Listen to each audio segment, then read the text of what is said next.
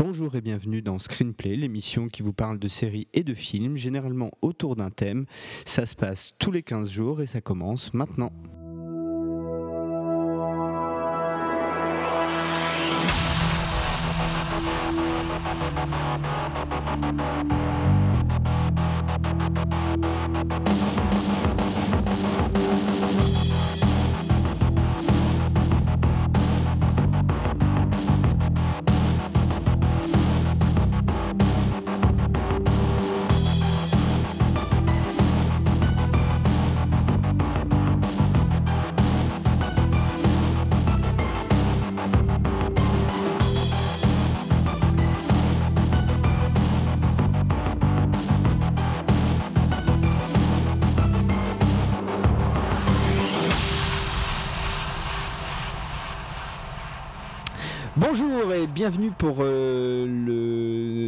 27e épisode de Screenplay. Ça y est, on s'approche gentiment du 30e. Euh, c'est presque la fin de l'été. Ça y est, ça va être la rentrée, euh, les cartables, euh, les, les enfants vont retourner à l'école. euh, on va continuer à travailler parce qu'on n'a pas arrêté. Et euh, pour, on va faire un peu une émission, euh, une émission euh, retour vers le passé, et 30 ans en arrière, et donc une émission un peu vieux con, hein, pardon de le dire comme ça. Et du coup, j'ai avec moi Fred Tepper et Vivien Lejeune. Hein Salut mes vieux cons, comment vous allez? Salut. Pauvre, j'ai envie de te dire pauvre con là, franchement pauvre con. Mais bon, Allez, bien, on, est beau, c'est on est joueurs, on est beaux joueurs. Bon, On vous allez, euh, vous allez bien? Super. Pas mal. Pas mal. Ça va super bien. Ça va super bien. Je m'excuse d'avance auprès de tous les auditeurs. Je- J'enregistre dans des conditions un peu particulières et euh, je- j'espère que le micro passera au mieux. Mais euh, voilà, excusez-moi si je vous parais un peu lointain, mais je suis là. Il est là, il est bien là. Euh, et d'ailleurs, pour tout vous dire, euh, un quatrième larron devait être parmi nous, mais un empêchement euh, ne lui a pas permis d'être là. C'est Alexandre Le Train. Euh, et, et donc, c'est presque la Monte Carlo Team qui est réunie ce soir, presque. Donc, petite pensée pour Alex qui sans doute écoutera l'émission. Il y a intérêt quand même. Oh, tu sais, il est occupé, il fait plein de trucs, le garçon. hein. C'est ça, c'est ça. Euh, Il y, a- il y a La Rochelle qui arrive bientôt d'ailleurs, je crois, euh, assez vite. Ouais. là. Euh, et du coup, donc, euh, bah, le concept de l'émission, c'est de parler de trois films qui sont sortis tous les trois en, durant l'été 1985, donc pile poil il y a 30 ans. Euh, et il s'agit donc des Goonies de Richard Donner, de Cocoon de Ron Howard et de Retour vers le futur de Robert Zemeckis. Euh, donc euh, trois films, euh, au- en tout cas au moins pour deux d'entre trois, absolument cultes. Euh, et ça sera l'occasion euh, de revenir pour nous euh, sur ces films, mais aussi un petit peu sur euh, l'ère du temps de l'époque. Euh, ça vous inspire, les amis? Carrément. Ces films-là, hein, enfin, ils inspirent tout le monde. C'est franchement d'abord un super programme de, de se replonger dans ces œuvres-là. Et euh, ouais, ouais, c'est super, c'est top. Alors, je dois dire qu'il n'y a pas eu beaucoup besoin de vous motiver pour revoir les films, il semblerait. Ça va, ça a été. Ça a été. Euh, bah écoutez, et comme d'habitude, on, on conclura l'émission par un, magazine euh, avec tout un tas de trucs dedans. Euh, ça va être un gros melting pot de, fin d'été. Et bah écoutez, je vous propose qu'on n'attende pas, qu'on aille tout de suite sur notre thème de l'émission, été 1995, 1985. J'arrive même plus à parler, je dis n'importe quoi. Ça commence bien. Donc été 1985, il y a 30 ans. C'est parti.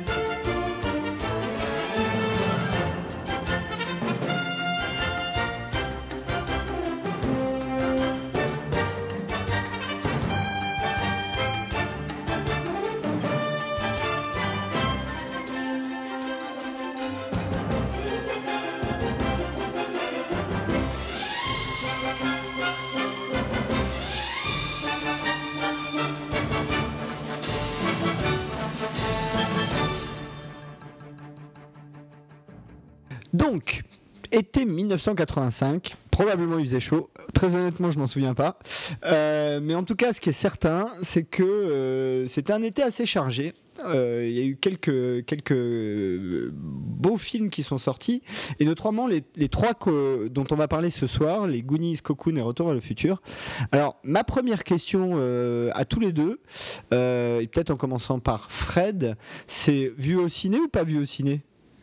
Alors, euh, les Goonies vus au ciné, Retour vers le futur vu au ciné, et Cocoon pas vu au ciné. Vivien 3 sur 3. Ah. Exactement comme pour notre émission de la vie rêvée des livres qu'on avait déjà partagé tous les trois. 3 sur Ouais. 3. Alors, moi, j'ai pas vu Cocoon au ciné, mais les deux autres, ouais. Voilà, bienvenue au club. Euh, et euh, et euh, j'ai j'ai un, j'ai un peu peur de la réponse, mais euh, des trois, euh, toujours dans le même ordre, on va dire qu'on tourne comme ça, ce sera plus simple. Euh, des trois, vous avez un classement déjà? Euh, oui. Retour vers le futur en 1, incontestablement. Euh, les Goonies en 2 et Cocoon en 3. Et ben moi, euh, Retour vers le futur en 1, incontestablement. Les Goonies en 2 et Cocoon en 3. Bon, bah moi, Retour vers le futur en 1, incontestablement, les Goonies en 2 et Cocoon en 3. Oh, les vieux cons qui répètent la même chose. Tous pour 1. et voilà. Non, mais après, ce qui est amusant, c'est que avant de revoir les films, qui sont des films euh, euh, qui existent depuis, euh, enfin, ça fait 30 ans qu'ils sont dans, dans, dans nos vies, j'imagine. Avant de revoir les films, j'aurais fait le même classement, et en revoyant les films, ça me paraît absolument évident. Mais sans les avoir vus, euh, je veux dire, les, les, Goonies, je l'avais revu il y a pas longtemps, mais par exemple, euh, Retour vers le futur, je l'ai vu 15 fois le film, mais ça, ça avait peut-être 10 ans que j'avais pas regardé Retour vers le futur, tu vois. Ah oui, non, moi je le regarde vraiment très Oh. régulièrement. Honte sur toi. Ah ouais, moi c'est pareil. C'est- C'est-à-dire c'est le seul que j'ai pas revu pour l'émission parce que je l'ai vu tellement et tellement de fois que pas, pas eu besoin. En revanche, Cocoon, là, ça faisait, ça faisait très très longtemps Ouais, que je l'avais- aussi. que je l'avais pas vu. Moi Ah, aussi, je pareil. l'avais. Bah, pareil, je l'avais pas vu quasiment depuis, euh, peut-être pas l'époque, parce que j'avais dû le racheter en DVD, donc euh, depuis euh, l'avènement du DVD, tu vois, les années 90. Mais euh, c'est tout, quoi. Euh, donc ça faisait très très longtemps, alors que les Goonies et Retour vers le futur, ça faisait moins longtemps quand même. Ouais, moi, les Goonies, je l'avais revu également il n'y a pas très très longtemps.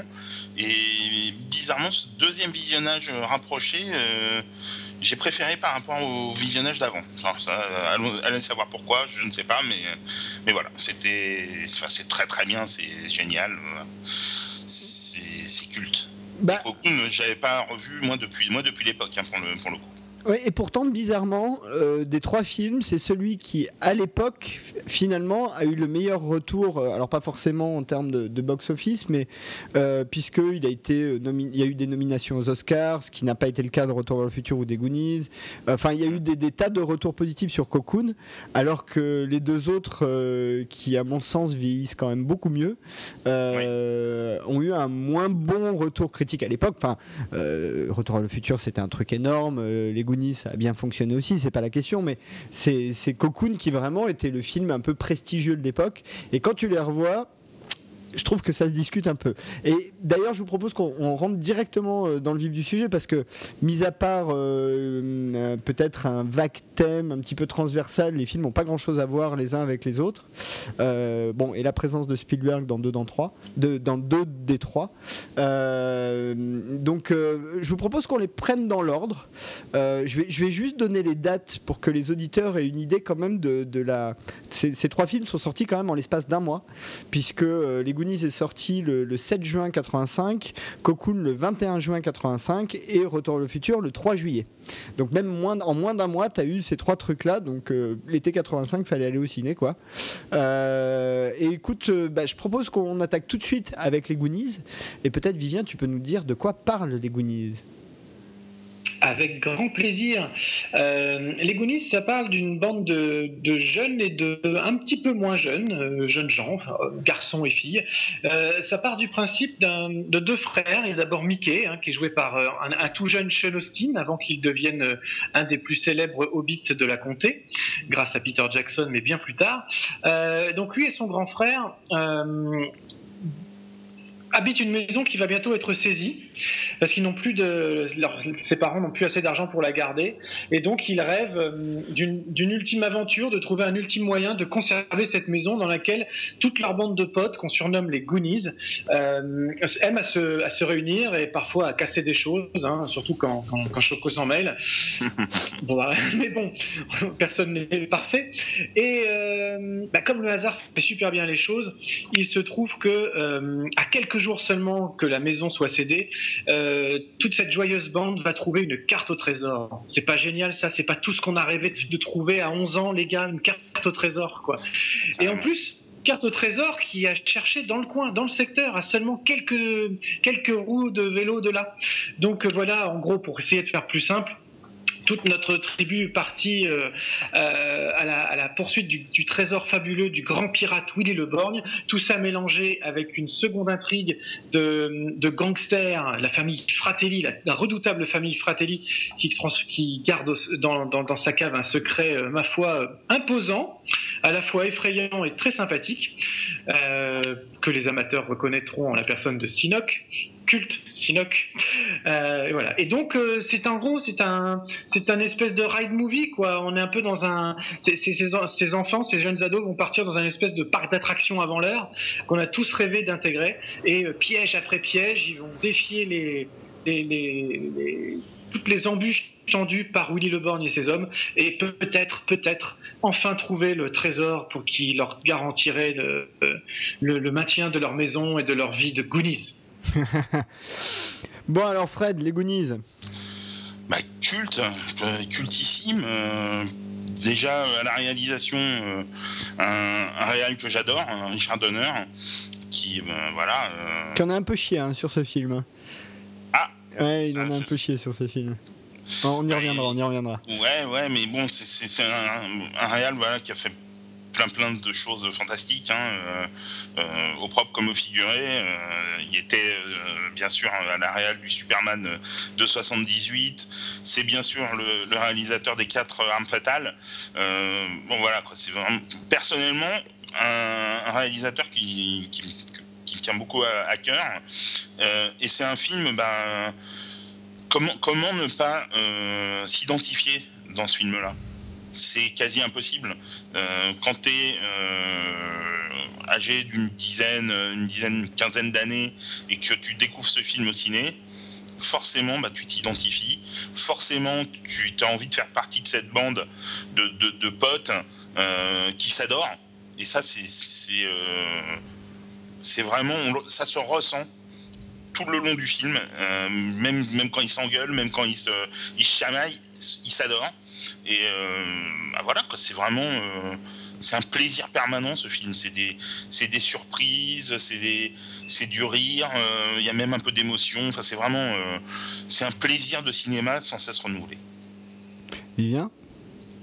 Bah, pareil, forcément, on a envie de vivre avec eux, on a envie d'être eux, on a envie de, de, vivre la même chose, de partir à l'aventure. En 85, moi j'avais 11 ans, euh, j'avais une petite sœur qui venait juste de naître, juste, justement au moins cet été-là, elle est née cet été-là, et euh, il y a 30 ans.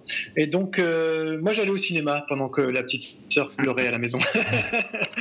Euh, non, mais plus sérieusement, euh, non, c'était c'est vraiment une exaltation de fou les Goonies. Après, est-ce qu'il faut pas l'avoir vu petit pour continuer à l'apprécier aujourd'hui? Je pense que si. Hein, on est un peu dans la même problématique que la précédente émission qu'on avait fait tous les trois avec l'histoire sans fin et tout ça. On est un peu dans, dans ce même débat. Est-ce que ça a vieilli? Oui, les pièges ont vieilli. Oui, les grosses pierres qui tombent font carton pâte. Oui, euh, euh, les pièges en eux-mêmes sont pas spécialement élaborés, tout ça. Mais qu'est-ce que c'est fun? Mais qu'est-ce qu'on adore ça? Et qu'est-ce qu'on est vieux con? Mais c'est pas grave. On a prévenu d'entrée de jeu, donc voilà. Non, non, les Goonies, je m'en lasserai jamais certainement parce que je l'ai connu comme vous euh, à l'époque. Voilà. J'ai d'ailleurs eu euh, euh, cette semaine, on a pas mal parlé du film parce qu'il y a une réédition Blu-ray qui, qui, qui, est annoncée. Et j'ai vu passer des posts sur Facebook ou autres réseaux sociaux de gens qui disaient ouvertement qu'ils ne comprenaient pas le culte que certains vouaient à ce film-là. Cherchez pas, les gars, vous êtes nés juste trop tard. Alors, pour l'édition Blu-ray Collector pour les 30 ans, elle sortira le 23 septembre. Ouais. Enfin, Blu-ray Collector, je suis pas sûr que le contenu soit super collector. Il n'y a que le boîtier qui est collector. Voilà, c'est une ressortie. non, quand je dis collector, c'est que. Ouais, non, mais je pense qu'ils vont faire aussi une euh, collector dans le sens euh, packaging, tu vois. Ils vont faire un beau truc, euh, probablement une boîte en métal ou un truc comme ça. Oui, c'est ça, c'est un, un Blu-ray, c'est un steelbook, c'est un, un Blu-ray métal, mais je suis pas sûr que le contenu, au niveau des bonus, qu'il y ait des choses nouvelles par rapport à l'édition qui est sortie il y a 2-3 ans avec le jeu de société. Euh, je crois que ce sera une édition plus basique, hein, me semble-t-il. Bah, il y aura les contenus qu'il y a déjà, hein, commentaires. Euh, il y a deux commentaires, hein. il y en a un avec juste Richard Donner et je sais plus qui, et puis un avec une grosse partie du cast, euh, mais qui a été qui a été enregistré 10 ou 15 ans après. Donc qui a été enregistré pratiquement au début 2000. C'est mhm. assez marrant à voir d'ailleurs. Euh, ouais, mais c'est très difficilement écoutable. En fait, il y a très peu d'infos. Je trouve qu'ils n'arrêtent pas de. Ah, ils déconnent tout le temps, en fait. Ils, déconnent tout le temps, et du coup, c'est pas hyper instructif. Il y a Surtout, t'as Sean Astin qui se barre au milieu. On sait pas pourquoi. Ah, oui, voilà, c'était trop long. Il devait y avoir un rendez-vous, il devait faire autre chose. Et euh, probablement vu l'époque. vu l'époque, ça devait être ça. Mais c'est, ouais, je trouve ça un peu dommage parce qu'à la fois, c'est super sympa d'avoir un commentaire, de réunir la bande, en plus d'avoir une partie de ce commentaire qui apparaît en pop-up vidéo, c'est vachement sympa. Mais du coup, le contenu est quand même, ils, bah, ils passent leur temps à se vanner les uns les autres. Il y a quelques anecdotes, bon, notamment celle où Choco euh, explique qu'il avait la varicelle au moment de tourner la, fameuse scène du bouffi bouffon et que le maquilleur a dû lui, lui, lui, cacher ses, taches rouges, enfin ses, boutons rouges. Ça, c'est des petites choses assez savoureuses, mais au final, sur euh, l'équivalent de, la durée du film, en termes d'infos, il n'y a pas grand chose à manger quand même dans ce commentaire. Après, il y a des scènes coupées, tout ça. C'est sympa, c'est sympa. Ouais, c'est clair. Bon, euh, et euh, bon, on y reviendra après. Euh, quand même, je vais, je vais aussi répondre à la question. ben, pas grand chose à dire de plus que ce que vous avez dit, un petit peu pareil, les Goonies vus à l'époque. En revanche, je l'ai montré à, des, à des ados assez jeunes il n'y a pas très longtemps.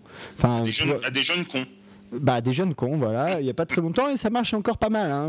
ils, rentrent assez bien dedans. Donc, je suis pas tant sûr que ça. Après, ce qui est vrai, c'est que euh, c'est un film qui est un petit peu marqué de son époque. Euh, Cindy Lauper euh, en fond sonore est là pour le prouver. ce, qui est, ce qui est assez amusant, c'est que effectivement, c'est le, je crois que ça doit être un des premiers rôles importants de Josh Brolin, qui était tout jeune, mais alors vraiment tout jeune à l'époque. Mm-hmm. Et je trouve qu'il avait l'air beaucoup plus sympathique qu'il n'a l'air aujourd'hui. Euh, c'est très marrant. Euh, et euh, il y a toute une bande de gens dont la plupart d'entre eux, ne, on, les voit quasiment plus. Enfin, à part Sean Astin, parce que bon, il a fait un Hobbit célébrissime et quelques autres trucs. La plupart des autres, par exemple Corey Feldman, qui était un peu le, jeune, le jeune petit génie de sa génération, a disparu avec la fin des années 80, quoi, ou pas loin.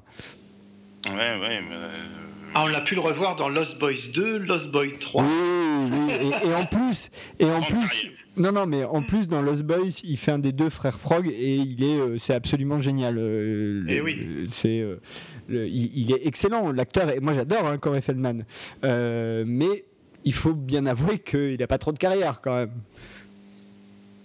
Bien sûr. C'est clair que. Mais oui, quasiment tous les, tous les comédiens, comme tu le disais, ont, un peu disparu de la carte, à part, à part Josh Brolin, hein, justement. Hein, qui, clair. Qui, fait lui une très très belle carrière. Bon, qui est un fils d'eux euh, aussi. Hein.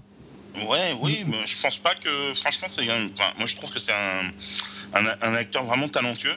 Euh, ce qui montre pas forcément dans les Goonies, d'ailleurs. Parce que c'est pas le plus enfin, dans les Goonies, il devait avoir 18 euh, ans, tu vois. Ouais, oh, peut-être même, peut même moins. Hein. Non, enfin, je, je, ne sais pas, mais enfin, c'est vrai que pour revenir sur la distribution, euh, euh, ils ont pour la plupart effectivement bah, totalement disparu de la carte. Quoi.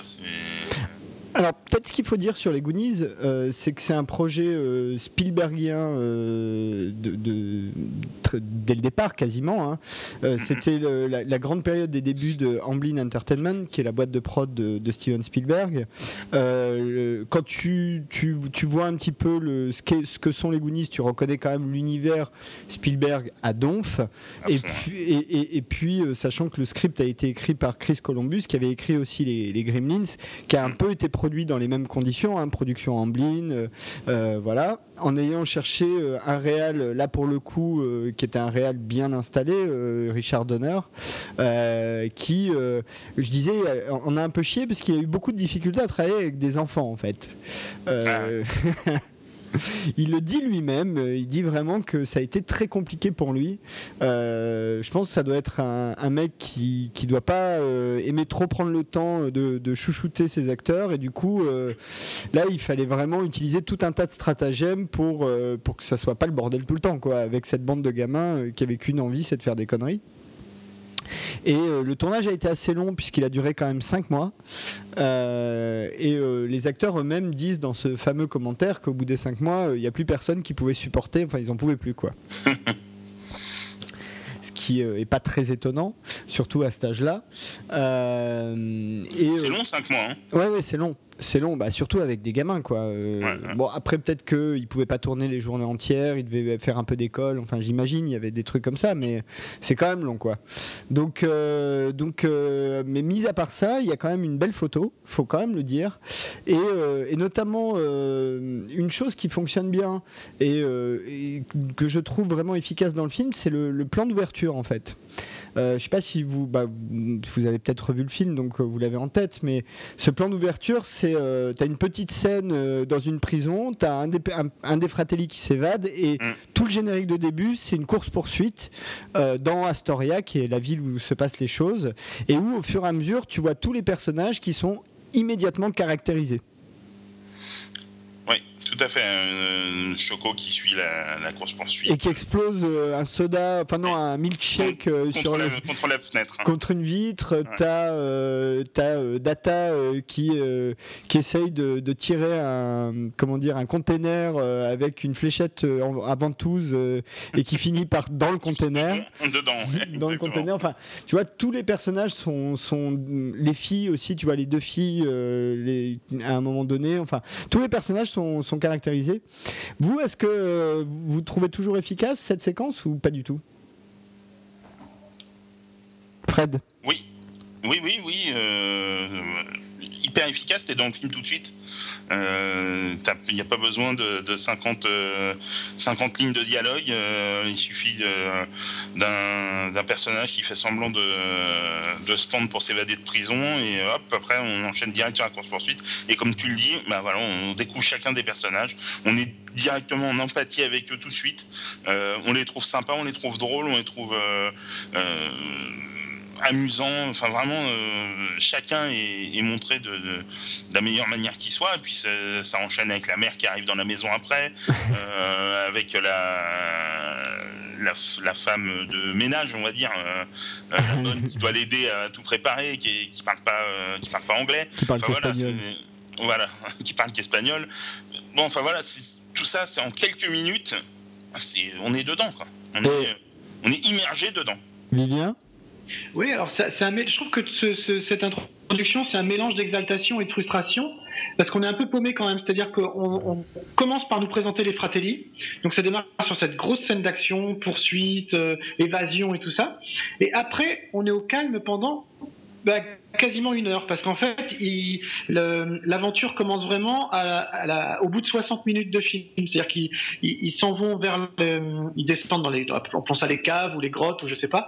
Euh, ils passent dans la, dans la fameuse cheminée euh, sous le, le bar euh, malfamé là, au bout d'une heure de film. Donc c'est quand même très long en termes de mise en place. Pourtant, on s'ennuie, pourtant, on s'ennuie jamais.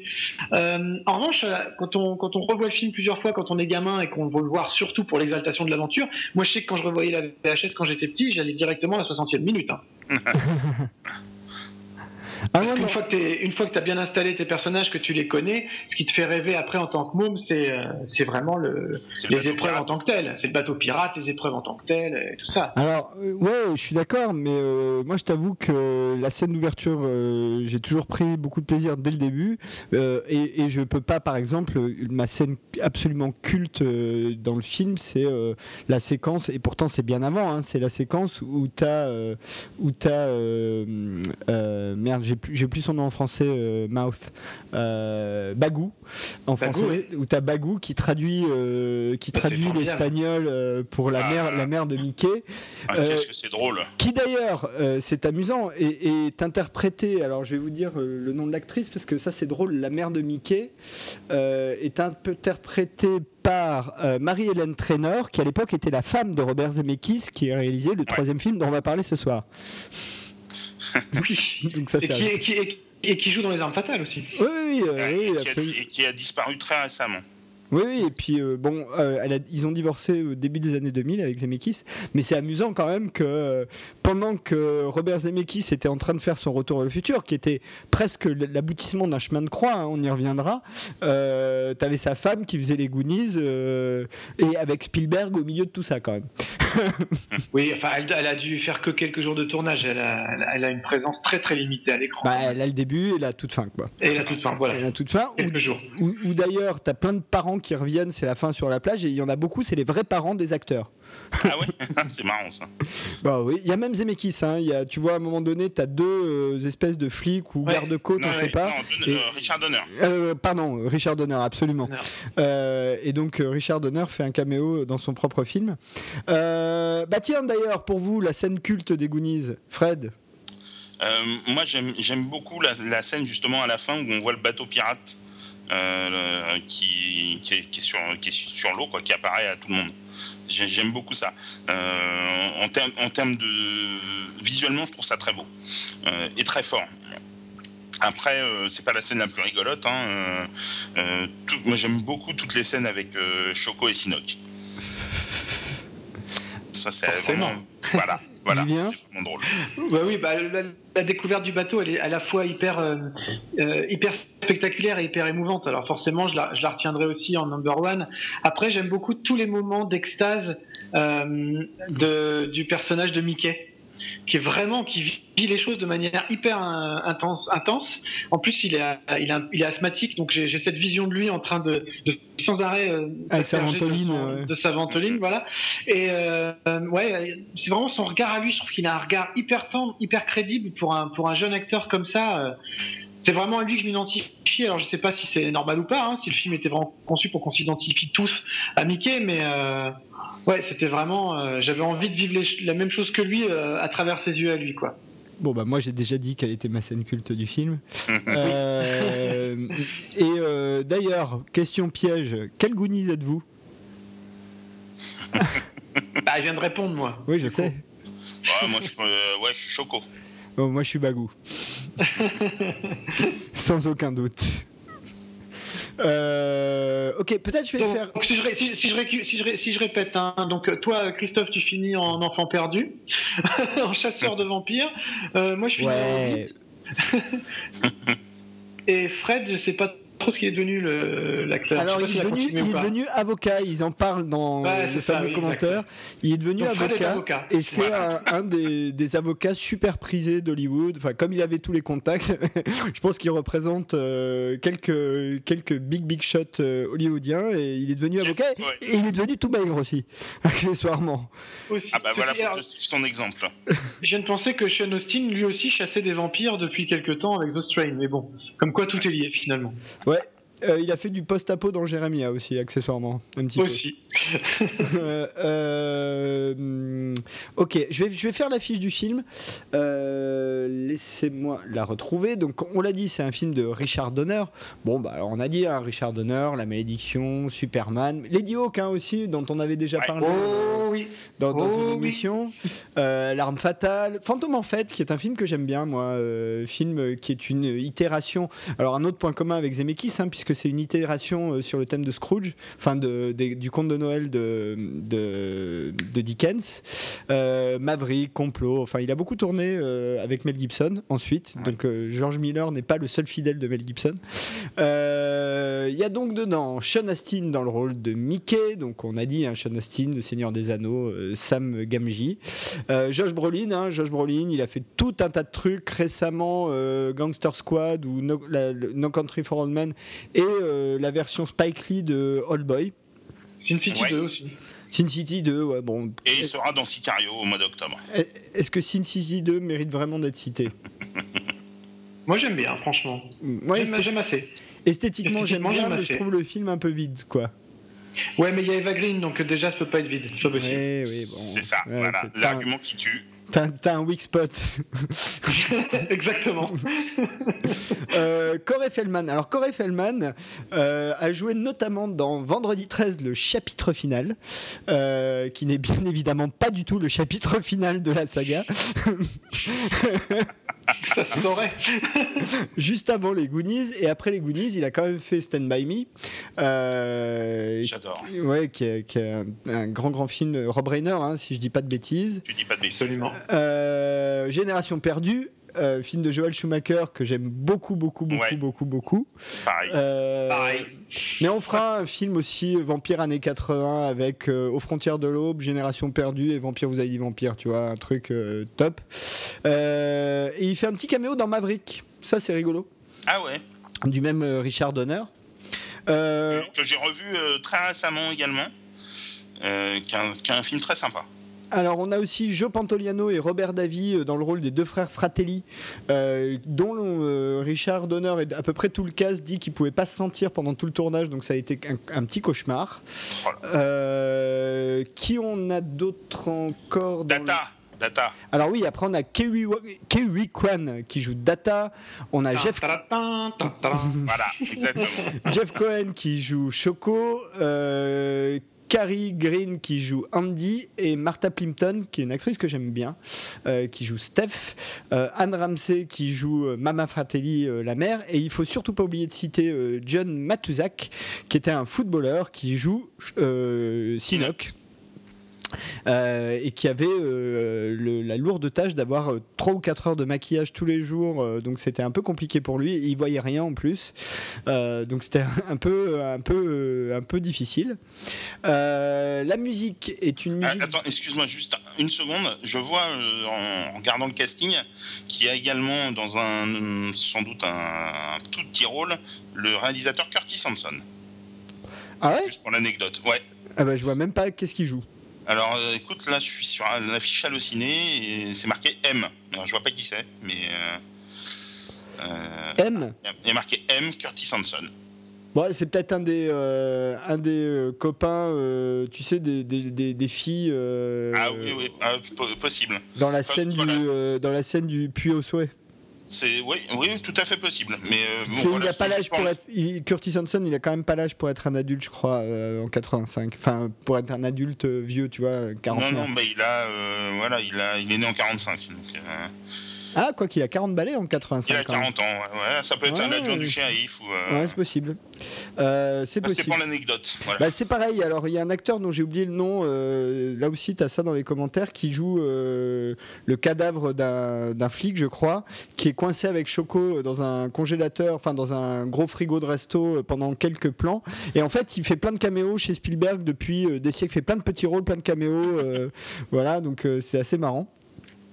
Euh, donc je disais, la musique est une musique de Dave Grusin. Dave Grusin, euh, alors ce qu'il faut dire de Dave Grusin, d'abord, c'est que c'est un pianiste de jazz euh, à la base quand même, euh, qu'il a euh, composé des, des- des- quelques très très beaux scores comme Le Lauréat, euh, Yakuza, Tutsi notamment. Et mon préféré de Dave Grusin, et si vous l'avez jamais écouté, je vous le, le conseille vraiment, c'est celui de La Firme, donc le film de, de. Euh, le film de Sidney Pollack, qui est plutôt un bon film. Enfin, après ça, on peut en discuter. Mais en revanche, le score de la firme, c'est un score hyper jazzy, vachement bien fait. Enfin, Vivien, je sais pas ce que toi t'en penses, qui est un petit peu euh, Ouais, ouais, précis j'aime- dessus. j'aime beaucoup. Ouais, ouais, j'aime bien le film aussi. Non, c'est un, ouais, un bon choix que vous faites là, très cher. Voilà. Euh, le scénario, on l'a dit, euh, l'histoire est à la base de Spielberg et le, le script a été écrit par Chris Columbus. Alors Chris Columbus, c'est le réalisateur des Maman, j'ai, euh, oui c'est ça, Maman j'ai raté euh, l'avion et autres, et Harry Potter. des deux premiers Harry. Potter, absolument. Ça a été shooté par Nick McLean, qui a fait tout un tas de conneries euh, à l'époque. hein. Il a fait Staying Alive, Short Circuit, euh, La folle histoire de l'espace, donc pas des chefs-d'œuvre absolus, et il a fait pas mal de télé depuis. On l'a dit, il est sorti le 7 juin 85 aux États-Unis, le 4 décembre 85 en France. Et d'ailleurs, ce qui est amusant, c'est que ces trois films sont sortis en été aux États-Unis, à Noël chez nous, les trois. Euh, il dure 1h54, il a coûté 19 millions de dollars, ce qui était pas mal à l'époque. Il en a rapporté plus de 60 millions aux États-Unis et dans le monde, on ne sait pas, mais on peut dire que c'était un relativement gros carton. En revanche, sur Rotten Tomatoes, il n'a qu'un petit 69% critique pour un 91% public. Voilà pour la fiche des Goonies. Pas surprenant. Non, ben, ben euh, alors, quand tu le revois, c'est vrai qu'il y a des petits défauts de, de, de, réalisation. Euh, il y a des petits plans euh, à la con qui sont gardés, des, des, petits faux raccords. Il y a un plan où tu as Sean Astin qui appelle son frère, qui donc s'appelle Brandon hein, dans le film, donc Bran. il l'appelle Josh, donc, ah. du prénom de l'acteur. Et ça, c'est dans le film. donc ça passe vite. Hein. Si tu le sais pas, tu fais même pas attention, mais quand même. Euh, et euh, effectivement, le, 5 mois de tournage, bah, ça, met un peu tout le monde à rude épreuve, surtout qu'il visiblement il a plu beaucoup. Donc ils ont fait beaucoup de, séquences sous la pluie. Et puis bon, avoir une bande d'ados à gérer pendant 5 mois, ça va pas être simple. Mais euh, pour vous, l'héritage des Goonies, c'est quoi aujourd'hui, Fred? Oula. bah, tu, me, tu me colles est-ce qu'il y a, d'après vous, non, est-ce qu'il y a un héritage des Goonies déjà? Moi, j'en vois pas, très franchement. Je vois, je vois pas d'équivalent. Euh, j'irai vers, euh, j'irai vers Super 8 dans, un, dans une autre mesure, mais euh, c'est un des rares films que je vois avec vraiment un groupe de gamins. bon, il y a eu Explorers, mais ça c'était en même temps, donc on peut pas parler d'un héritage. Héritage direct, non. Surtout avec ce côté un peu parc d'attractions avant l'heure dont je parlais en, introduction. C'est que vraiment leur aventure, elle se, elle s'apparente à une succession de manèges un petit peu cool, quoi. Donc il euh, y, a ce côté bon enfant, euh, léger, très léger. Euh, que tu retrouves pas forcément dans Super 8 qui est beaucoup plus beaucoup plus intense mais le seul que je dirais ce serait Super 8 et avec des gros guillemets hein.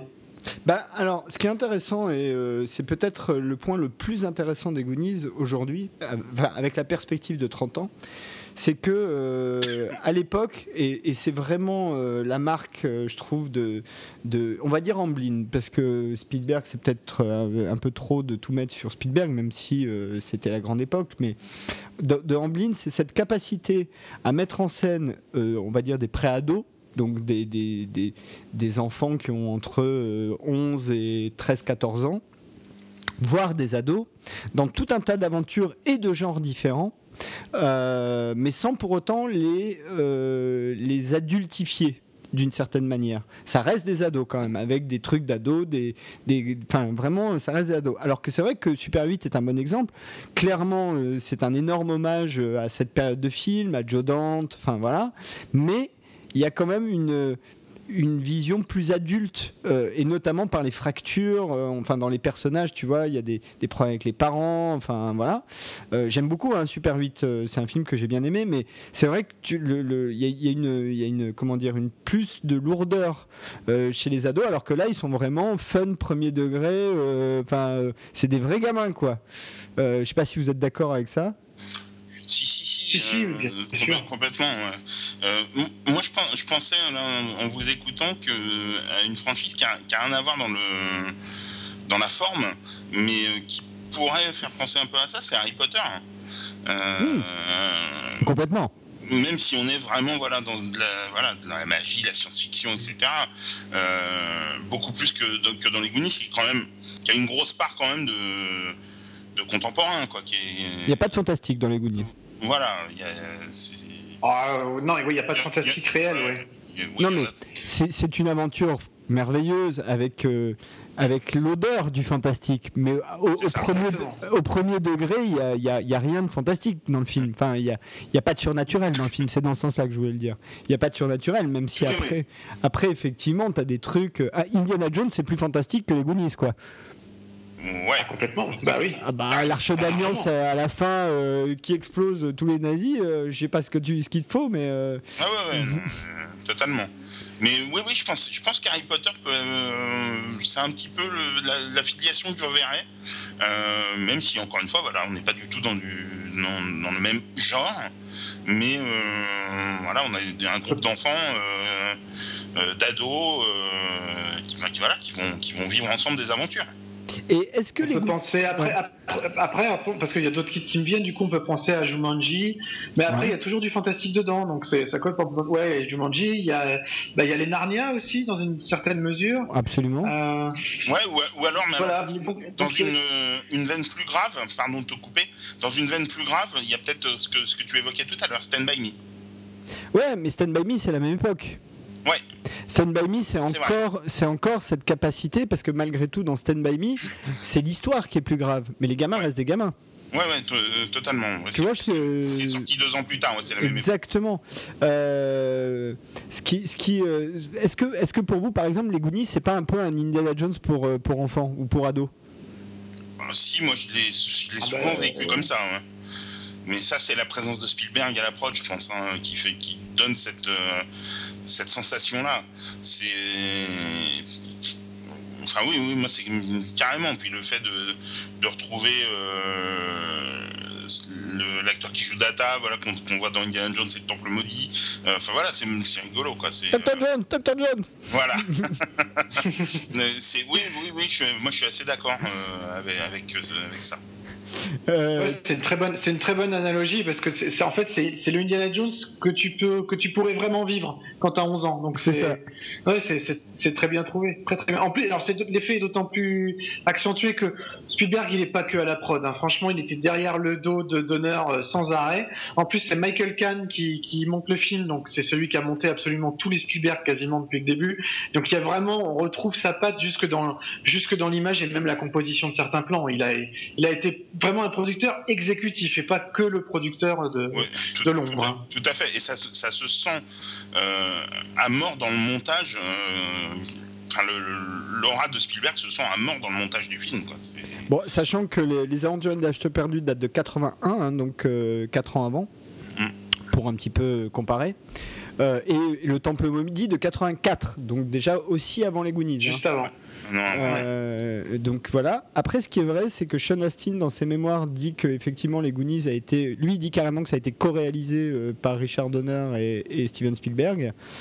Bon, après, on sait, ce qu'on sait aussi, c'est que euh, Steven Spielberg, c'est pas un control freak. Enfin, quand il bosse avec d'autres réalisateurs, en gros, il n'y a jamais personne qui s'est plaint de Spielberg. Hein. Enfin, il leur fait confiance. Quand non, non, mais c'est une espèce de partenariat. Enfin, euh, si tant est que tu rentres dans l'univers, je pense que c'est pas très compliqué de, enfin, ou c'était pas très compliqué de bosser avec Spielberg euh, à l'époque. Ça garantissait, parce que le mec avait quand même déjà un énorme euh, succès, un énorme capital, disons, de, il était hyper bankable, donc ça garantissait des budgets pour faire des films. Hein. voilà. donc, mais c'est vrai qu'on sent quand même vraiment la patte Spielbergienne dans les Goonies, quoi. Il n'y a pas de doute. C'est un film Spielberg, quoi. Comme on la sent dans Retour vers le futur, on en reparlera tout à l'heure, mais euh, oui, incontestablement. Même si l'input de Spielberg dans Retour vers le futur est moins fondamental que dans les Goonies, hein. Ça se discute, on en, on en rediscutera. Déjà parce que Retour à le futur, mais on y reviendra, c'est déjà à la base une histoire de couple à deux. C'est pas euh, Zemeckis tout seul. oui, oui, oui. C'est Bob and Bob. Hein, bah, euh, disons que euh, Richard Donner, c'est un excellent réalisateur. Après, c'est pas y a pas, c'est plus un faiseur, on va dire, sans, vulgariser ce, ce terme-là. Euh, c'est plus un faiseur qu'un vrai artiste avec euh, une vision. Enfin, moi, je le ressens comme ça, quoi. C'est plus un, très très bon réalisateur de, divertissement euh, qui a fait ses armes à la télévision, qui est voilà un, super réel. Hein. Franchement, je remets absolument pas en cause ses, ses qualités mais euh, je pense que qu'un type comme Zemeckis c'est plus un artiste avec vraiment une vision euh, euh on, va, son œuvre, Voilà. on, va y, on va y revenir on va y revenir. Euh, néanmoins pour pour continuer et peut-être conclure d'ailleurs sur les Goonies hmm le film, bon, je l'ai dit, il y a des petits défauts. D'ailleurs, c'est marrant, il y a une anecdote toujours dans le même commentaire où tu as Corey Feldman euh, qui se fout de la gueule de certains effets spéciaux euh, dans le film. Et, euh, et Zemeckis se défend un peu. Et Corey Feldman, il dit Non, mais c'est bon, Richard, tu m'as fait croire qu'un mec pouvait voler, t'aurais pu faire mieux sur ce coup-là quand même. J'avais oublié celle-là, tiens. tu vois, c'est une petite anecdote amusante. Euh. Aujourd'hui, on l'a dit, l'héritage, bon, effectivement, alors Super 8 étant un hommage, c'est pas vraiment un héritage, mais c'est vrai qu'il n'y a plus tellement de, films comme ça. Est-ce que vous pensez que c'est juste parce que globalement, on vit une époque où euh, les gamins de cet âge-là sont juste moins, euh, moins innocents? D'une certaine manière. Est-ce que c'est pas, plutôt les studios qui sont, qui sont moins innocents? Les studios sont beaucoup plus calculateurs aujourd'hui Alors tu me diras, on fait un film comme Les Goonies, on s'adresse à une cible précise, mais c'était une cible à conquérir. Euh, c'était une cible où tout était à faire. D'ailleurs, ça nous a complètement conquis, ça nous a happé toute ah cette période-là des années 80. Aujourd'hui, j'ai l'impression que les studios, enfin c'est pas une impression, c'est une évidence, les studios s'adressent directement à une cible euh, mercantile, hein, euh, très très précise. Après, je dis ça, c'est pas forcément péjoratif, hein, c'est normal que les studios veuillent faire de l'argent, c'est pas le souci.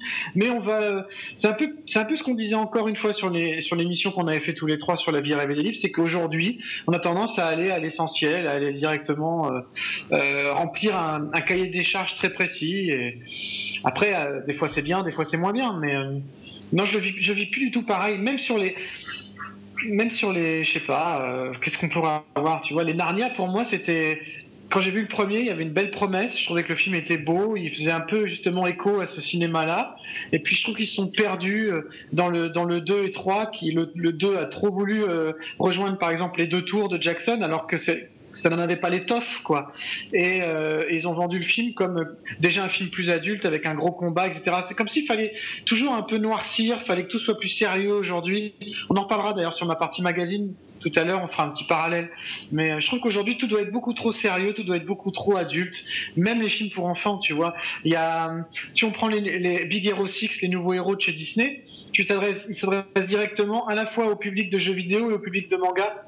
Exactement. Donc on n'est pas donc on est déjà dans un public qui consomme d'autres supports, qui consomme des jeux, qui consomme des BD. Nous à l'époque, et là ça fait encore très vieux con, pardon, on nous donnait à manger quelque chose de 100% nouveau, de 100% inédit, et on était, et en fait à l'époque ce qui nous passionnait c'était le cinéma tout court, ça nous émerveillait tout court. Aujourd'hui, ils essayent d'émerveiller par le cinéma des jeunes qui sont déjà émerveillés par d'autres technologies ou d'autres supports. Bah, même si euh, on peut retrouver, alors pas directement euh, les mêmes choses, mais par exemple, il y a un personnage qui me fait un peu penser à cet esprit-là, et c'est juste un personnage. Et d'ailleurs, moins dans les dernières saisons, mais plus au début, c'est le personnage de, de Henry dans Once Upon a Time, le gamin. Au début. Ouais, mais Once Upon a Time, euh, ouais, bon, là, déjà, alors déjà, tu prêches un converti. Merci de la citer. Ça, mais, euh, non, mais Once Upon a Time, la série entière est construite là-dessus. Elle est construite sur la nostalgie, elle a des effets spéciaux qui sont souvent remis en cause, mais qui sont assumés pleinement pour coller à cette imagerie de dessin animé. Et, euh, et oui, oui, c'est un c'est un super exemple parce qu'en plus il est représenté comme le jeune garçon qui veut y croire, qui est le seul à y qui veut rêver, qui veut, qui veut rêver. Euh, c'est sûr que c'est des missions Cobra. J'ai découvert euh, Once Upon a Time à 40 piges, euh, mais dans ma tête j'ai le même j'ai le même âge qu'Henri. Mais j'ose même pas imaginer que l'effet aurait eu que, les, que la série aurait eu sur moi si j'avais eu en plus 11 ou 12 ans. Alors là, je, je décollais plus de la télé quoi. Non mais voilà, donc l'esprit est encore un petit peu, on peut le retrouver de ci de là, j'ai envie de dire. Mais c'est vrai que euh, ce genre de film, et on va en reparler avec Retour dans le futur, euh, je ne sais pas si on sera encore capable de, faire des films aussi fédérateurs aujourd'hui. Euh, bon, encore une fois, tu l'as dit toi-même, Vivien, il y avait moins de, canaux de diffusion ou de, fiction, que ce soit des canaux entre ciné, télé ou autres, et jeux vidéo, etc. Donc évidemment, plus de gens allaient voir les mêmes choses, vous voyez les mêmes choses.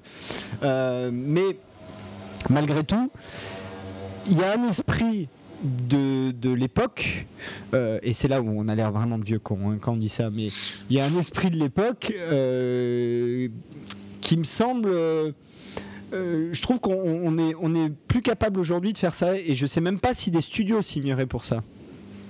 Ah, ils, signeront bien pour un reboot, un de ces quatre. Hein. Bah, il y a toujours la, rumeur d'un film Réunion hein, qui tourne depuis des années, mais bon mais ça, ils le font sans doute pas, mais un, reboot, c'est fort probable. Euh, aujourd'hui, un film comme ça, il aurait probablement été décliné en série, tu vois, derrière.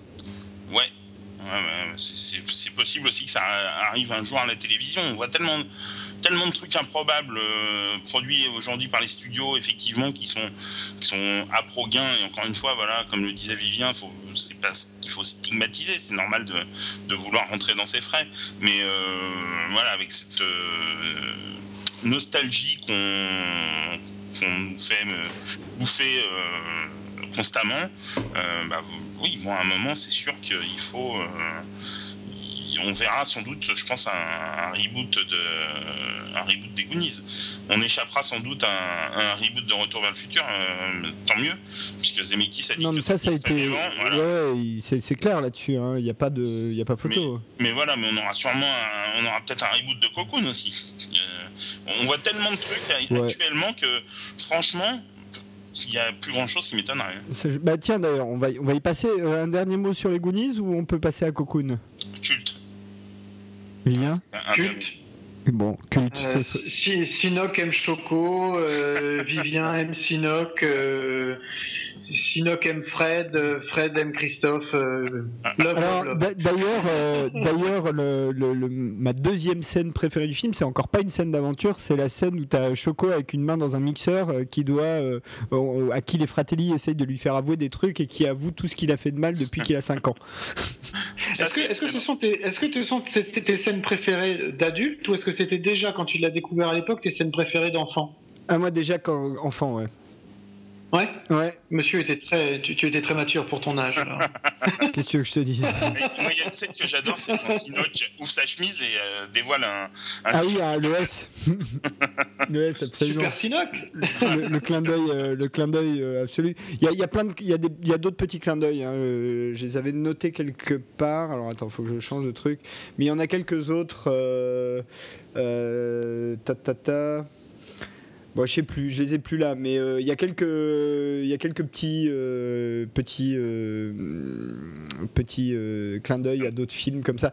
On, verra, on, verra ça même encore. C'est encore pire dans Retour vers le futur où il y a des clins d'œil. Les Goonies, ça met quand même en scène une bande de jeunes qui sont tous des, comment dire, comment on pourrait dire ça euh, un peu les nerds de leur époque en fait, c'est-à-dire ceux qui sont pas euh, avec les pom-pom girls, les, joueurs de foot. Euh, et ça, c'est quand même assez typique du cinéma de, de, Spielberg, c'est-à-dire, et ça renvoie, je pense, à sa propre enfance. Et le, gamin qui s'intéresse plus aux céréales qu'il va voir le samedi au cinéma et aux émissions de télé qu'il voit sur son petit écran noir et blanc que d'aller faire des teufs et voilà. Euh, est-ce que c'est pas aussi ça qui fait que euh, les ados que nous étions, qui devaient sans doute pas être très loin de ça, ont été attachés à ce film? Fred? Euh, Pour moi, personnellement, c'est sûr et certain. que voilà, c'est ce que je disais tout à l'heure quand on a démarré. L'identification est tellement forte avec ces personnages-là, en tout cas, elle l'a été pour moi, que voilà, on peut être plus ou moins proche d'un ou l'autre des personnages, mais en fait tous nous touchent euh, plus ou moins euh, fort, euh, à un niveau plus ou moins fort. Et, oui, oui, ben, oui, forcément, on ressent, on se, on se, on, est eux, on est eux. Monsieur le jeune? Bah, j'ai déjà un peu répondu à ça quand je parlais du regard de Mickey. Tu vois, on est vraiment dans l'identification totale et Ouais, mais je pense que tu as raison. C'est aussi l'époque précise qui permettait ça. Ah les activités qu'on avait, c'était encore une fois vieux con, hein, on a prévenu. Euh, c'est les gamins, nous, on, effectivement, on prenait nos vélos, on allait faire un tour. Euh, il n'y avait pas euh, tant de séries que ça à regarder, pas tant d'écrans que ça. Il n'y avait que l'écran de la télévision dans le salon, hein, en général. Donc, euh, ouais, il y avait les premières consoles. C'était voilà, ouais, c'était vraiment. tout quoi, 85, je crois. Je me demande même si on avait une télécommande déjà. Euh, non, je crois pas, non. Ouais, non, on avait peut-être juste le, le, le fameux tennis, euh, Pac-Man et le tennis, quoi, tu vois, c'est tout. c'est ça. Mais euh, non, non, donc ça contribue à ça. C'est qu'on avait encore cette idée un peu folle que pour s'amuser, il fallait aller dehors. Quoi. Mais c'est vrai, c'est étrange hein, comme idée quand on y repense. Hein. C'est fou, ça. bon, bah écoute, puisqu'on est dans les vieux cons, je vous propose qu'on passe à Cocoon. hein C'est dans ah, le thème. Très bonne transition. Euh, donc Cocoon, euh, donc Cocoon, c'est un film de Ron Howard. Euh, Ron Howard, pour ceux qui savent pas, c'est Richie dans dans Happy Days, qui après Happy Days a une carrière brillante et, et, et, avec succès de metteur en scène, hein, clairement. Il n'y a pas de doute là-dessus. mais là, il se trouve que c'est quand même encore un de ses premiers films. donc Cocoon, de quoi ça parle? Bah, En fait, ça parle Comment on pourrait résumer Cocoon? À la base, ça parle d'une bande d'amis, euh, tous vieux, qui vivent dans une espèce de maison de retraite ou disons résidence de retraite, hein, puisqu'ils ont plus ou moins des appartements. Euh, on, suit en fait quatre couples, enfin quatre couples, trois couples et deux personnes célibataires qui vont finir en couple, euh, qui euh, dans la maison d'à côté, leur résidence de retraite, il y a des gens un peu bizarres qui mettent des trucs dans une piscine, des espèces de, gros, gros cailloux dans, une piscine, ils se baignent dedans et de papy grabataires, ils se rendent compte qu'ils ont une, quand ils se baignent dans cette piscine, ils ont une pêche d'enfer et parallèlement à ça, ben, on suit l'histoire de ces gens un peu bizarres qui mettent des cailloux dans la piscine, qui sont en fait des espèces de d'œufs, euh, qui sont des extraterrestres euh, et qui vont récupérer ces œufs qui sont là depuis euh, des années et des années au fond de l'océan et dans lesquels il y a leur leur comment dire, leurs compatriotes aliens, euh, sachant que ce sont des gentils extraterrestres. Euh, voilà. Et le film va essentiellement tourner autour de ce groupe de petits vieux avec bah, la façon dont les choses vont changer pour eux, les gens qui disparaissent, enfin il y, a tout un tas de choses. Et basiquement, Cocoon, c'est une relecture de l'histoire de la fontaine de Jouvence, quoi. Pour faire simple. C'est la piscine de Jouvence. C'est la piscine de Jouvence. Euh, c'est tiré d'un bouquin. Euh, euh, et, c'est un film, voilà, honnêtement mis en scène par Ron Howard, mais qui, franchement, là pour le coup, en termes de mise en scène, n'est pas non plus waouh, quoi. Pour être honnête, ça reste quand même assez académique. donc, Fred Cocoon. Alors, Cocoon, ben écoute, comme je disais tout à l'heure, je ne l'avais pas revu depuis l'époque. Et ben, il accuse un petit coup de vieux quand même, hein, mine de rien. Euh, et bizarrement, des trois films, c'est celui qui accuse le plus le, ce coup de vieux. Euh, tu me diras, ça, ça, lui, va, ça lui va bien hein, d'accuser ce coup de vieux, mais euh, c'est un film qui est agréable. On passe un bon moment, c'est sympathique, mais enfin, en tout cas, personnellement, je n'ai jamais été transcendé. Euh, à part peut-être sur la toute dernière partie du film, qui est euh, où là on, retrouve vraiment euh, la partie aventure, on est c'est moins c'est moins pépère quoi que, que, toute la partie avec les vieux qui vont se baigner dans la piscine qui qui se régénèrent grâce à ces, à ces bains salvateurs. c'est très sympa, voilà. Il y a des, des, petites scénettes amusantes, sympathiques. Mais voilà, je trouve que au-delà de ça, ça va pas très très loin. La deuxième partie est plus euh, un petit peu plus musclée, pas en termes d'action, mais en termes de voilà de, montée en puissance, on va dire. Euh, après, voilà, c'est pas un film euh, que je vais regarder toutes les semaines, tous les même tous les ans, mais c'est un film agréable sans plus. Vivien? Bah, je partage complètement le ressenti de Fred. Euh, je ne l'avais pas revu aussi également, comme lui, depuis de nombreuses années. Et euh, bah, ma foi, c'est vrai que c'est bizarre que ce soit un film sur la fontaine de Jouvence qui prenne à ce point-là un coup de vieux. Et pour aller encore plus loin dans le jeu de mots, je dirais que c'est quand même un Ron Howard qui casse pas trois pattes à un canard. Elle est pas mal celle-là. Euh, j'ai vraiment, j'ai vraiment été étonné. C'est-à-dire que j'ai revu le film là la semaine dernière et, euh, et je pensais que Enfin, j'avais ce souvenir hyper émouvant d'avoir été transporté, de m'être attaché au petit vieux, m'être attaché à cette histoire-là, même à l'histoire d'amour avec Steve, Gutenberg. Et puis quand je l'ai revu, ben, finalement, à ma, à ma, propre honte, hein, j'ai un peu honte de l'avouer, mais j'ai pas remarché, ça n'a pas refonctionné sur moi. Euh, j'étais même, euh, même carrément un peu déçu. La musique de, de, James Horner, en revanche, continue de me transporter. Oui, ouais, totalement. Euh, vraiment. Et puis, c'est aussi l'occasion de revoir eh ben, encore ce cher Barrett Oliver. De l'histoire sans fin. Dedans. Bastien de l'histoire sans fin, qui a encore un petit rôle de petit garçon marginal et qui préfère passer du temps avec les petits vieux plutôt qu'avec les jeunes de son âge. Décidément, il avait un problème avec les jeunes de son âge. Euh, Ouais, mais vraiment, c'est très étonnant. Je m'attends, j'avais le souvenir d'un film que j'avais adoré jeune. Et là, pour le coup, je me suis même un peu ennuyé. C'est moche à dire, hein, parce que pourtant, euh, le, propos est tendre, euh, la motivation derrière le scénario est super. Euh, je pense que c'est une démarche sincère et, vraiment originale. Et en plus, des films sur le troisième âge comme ça, il y en a peu, surtout des aussi optimistes. Mm-hmm. mais, mais, du coup, je sais pas pourquoi, ça me. ça me reparlera peut-être plus entre. Ouais, peut-être un peu longué, puis peut-être que euh, dans 30 ans, euh, ça nous plaira plus, parce qu'on aura l'âge d'aller dans la piscine avec eux.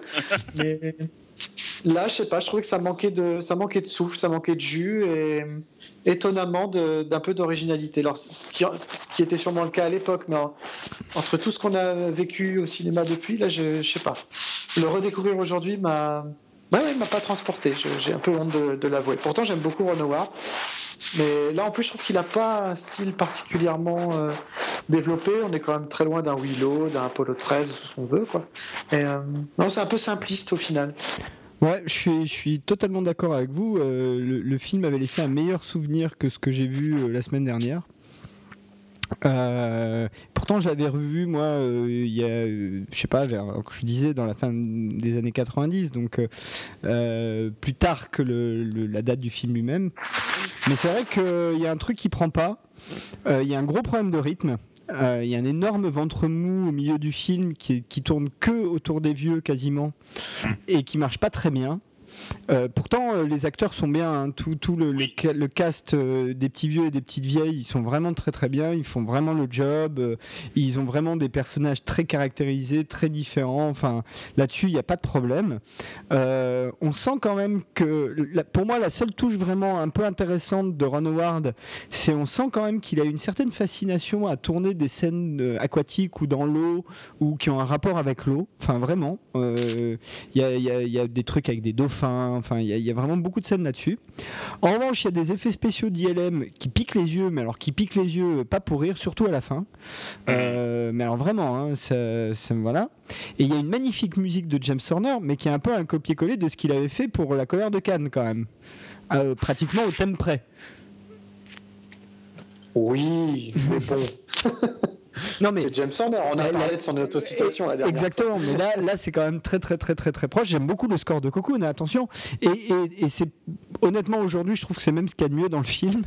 Euh, donc c'est pas la question, mais du coup, euh, c'est vrai que le film est, est, est difficile à regarder aujourd'hui parce que euh, dans l'écriture, on a pris beaucoup de temps sur ces histoires de petits vieux, et je pense tout simplement qu'aujourd'hui, on se focaliserait sans doute plus sur les, aliens. Euh, ouais. Ouais. ouais. Sûr. Euh, après, faut dire, donc tu as cité, hein, il y a Steve Gutenberg dedans. Alors, Steve Gutenberg, on l'a oublié aujourd'hui, mais c'était un peu euh, un des acteurs hyper phares de, cette époque. Hein, euh, mm. Vraiment, euh, les gens allaient voir des films avec Steve Gutenberg, qui a commencé. J'allais dire qui a commencé dans Police Academy. et c'est vrai que Ron Howard, juste avant, il avait fait Splash, qui pour le coup, j'ai l'impression, marche mieux. Euh, bon, après, je l'ai pas revu depuis un petit moment, Splash. Mais... Ah moi, non plus. Voilà. Moi, je l'ai revu l'année dernière. Je l'ai revu l'année dernière. Ça marche mieux que Cocoon. Ça, a bien, ça a bien vieilli aussi. Hein. Le film s'écaille un peu. Mais. Euh... toi, t'es à fond, là. Es à, fond ah, je suis parti. je suis fatigué. Désolé, les gens, je suis fatigué. Euh... Non, je, bah, je aujourd'hui, je préfère Splash à Cocoon. pourtant, le, pourtant, le film est sûrement plus, plus faible et, et, du coup moins riche. Pourtant, il y a, déjà, il y a beaucoup moins de personnages et tout. Il y a, il y a, ces mêmes codes un peu de rom-com. Euh, ouais, mais. Tu marches mieux. Ah, genre, ouais. Mais euh, bon, après, euh, bon, on va pas s'éterniser 20 ans sur Cocoon, surtout pour pas.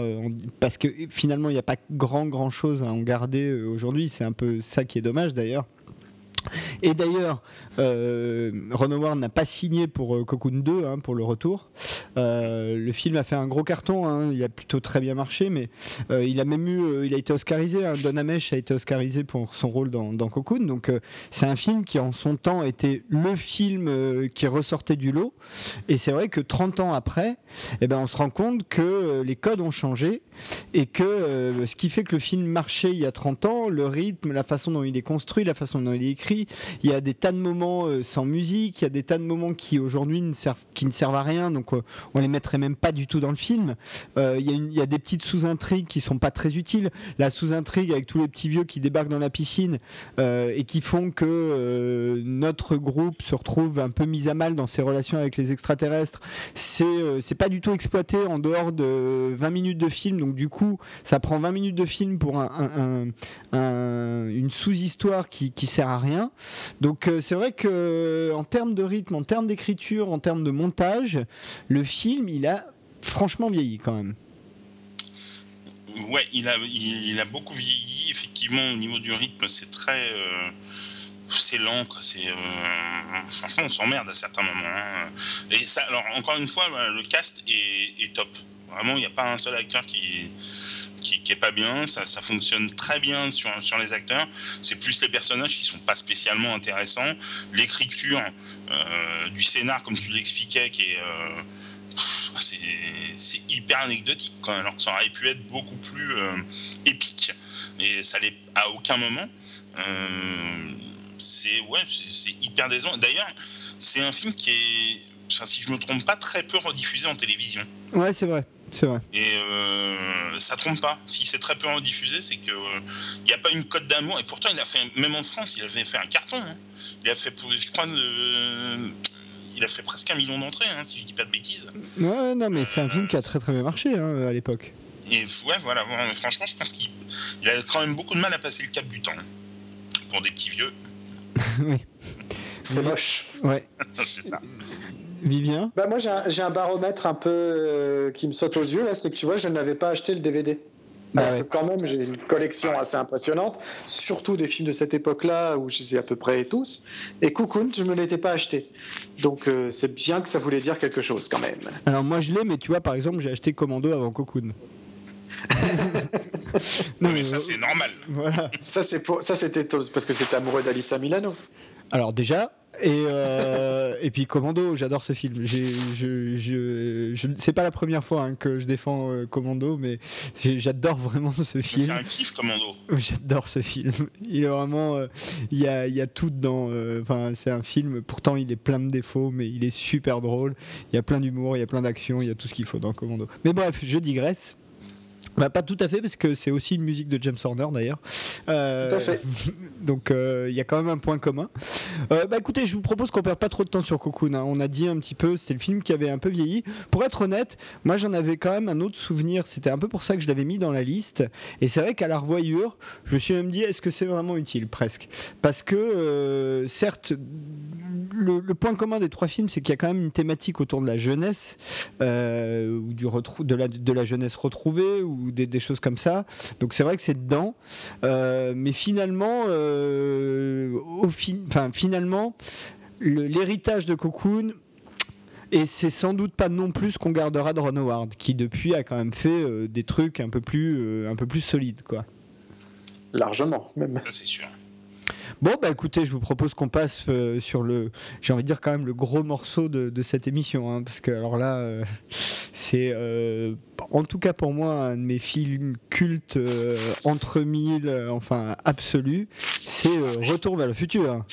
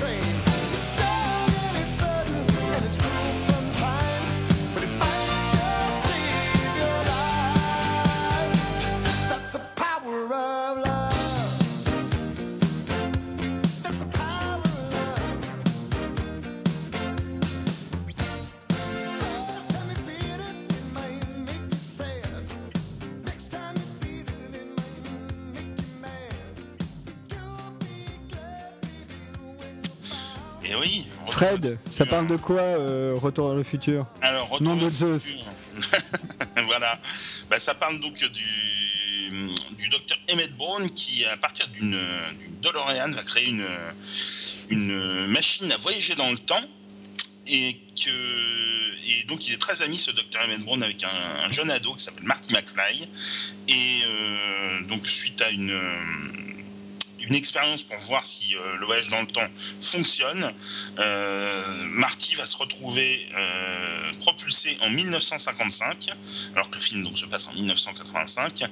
Et euh, donc, pour, parvenir, pour essayer de, de revenir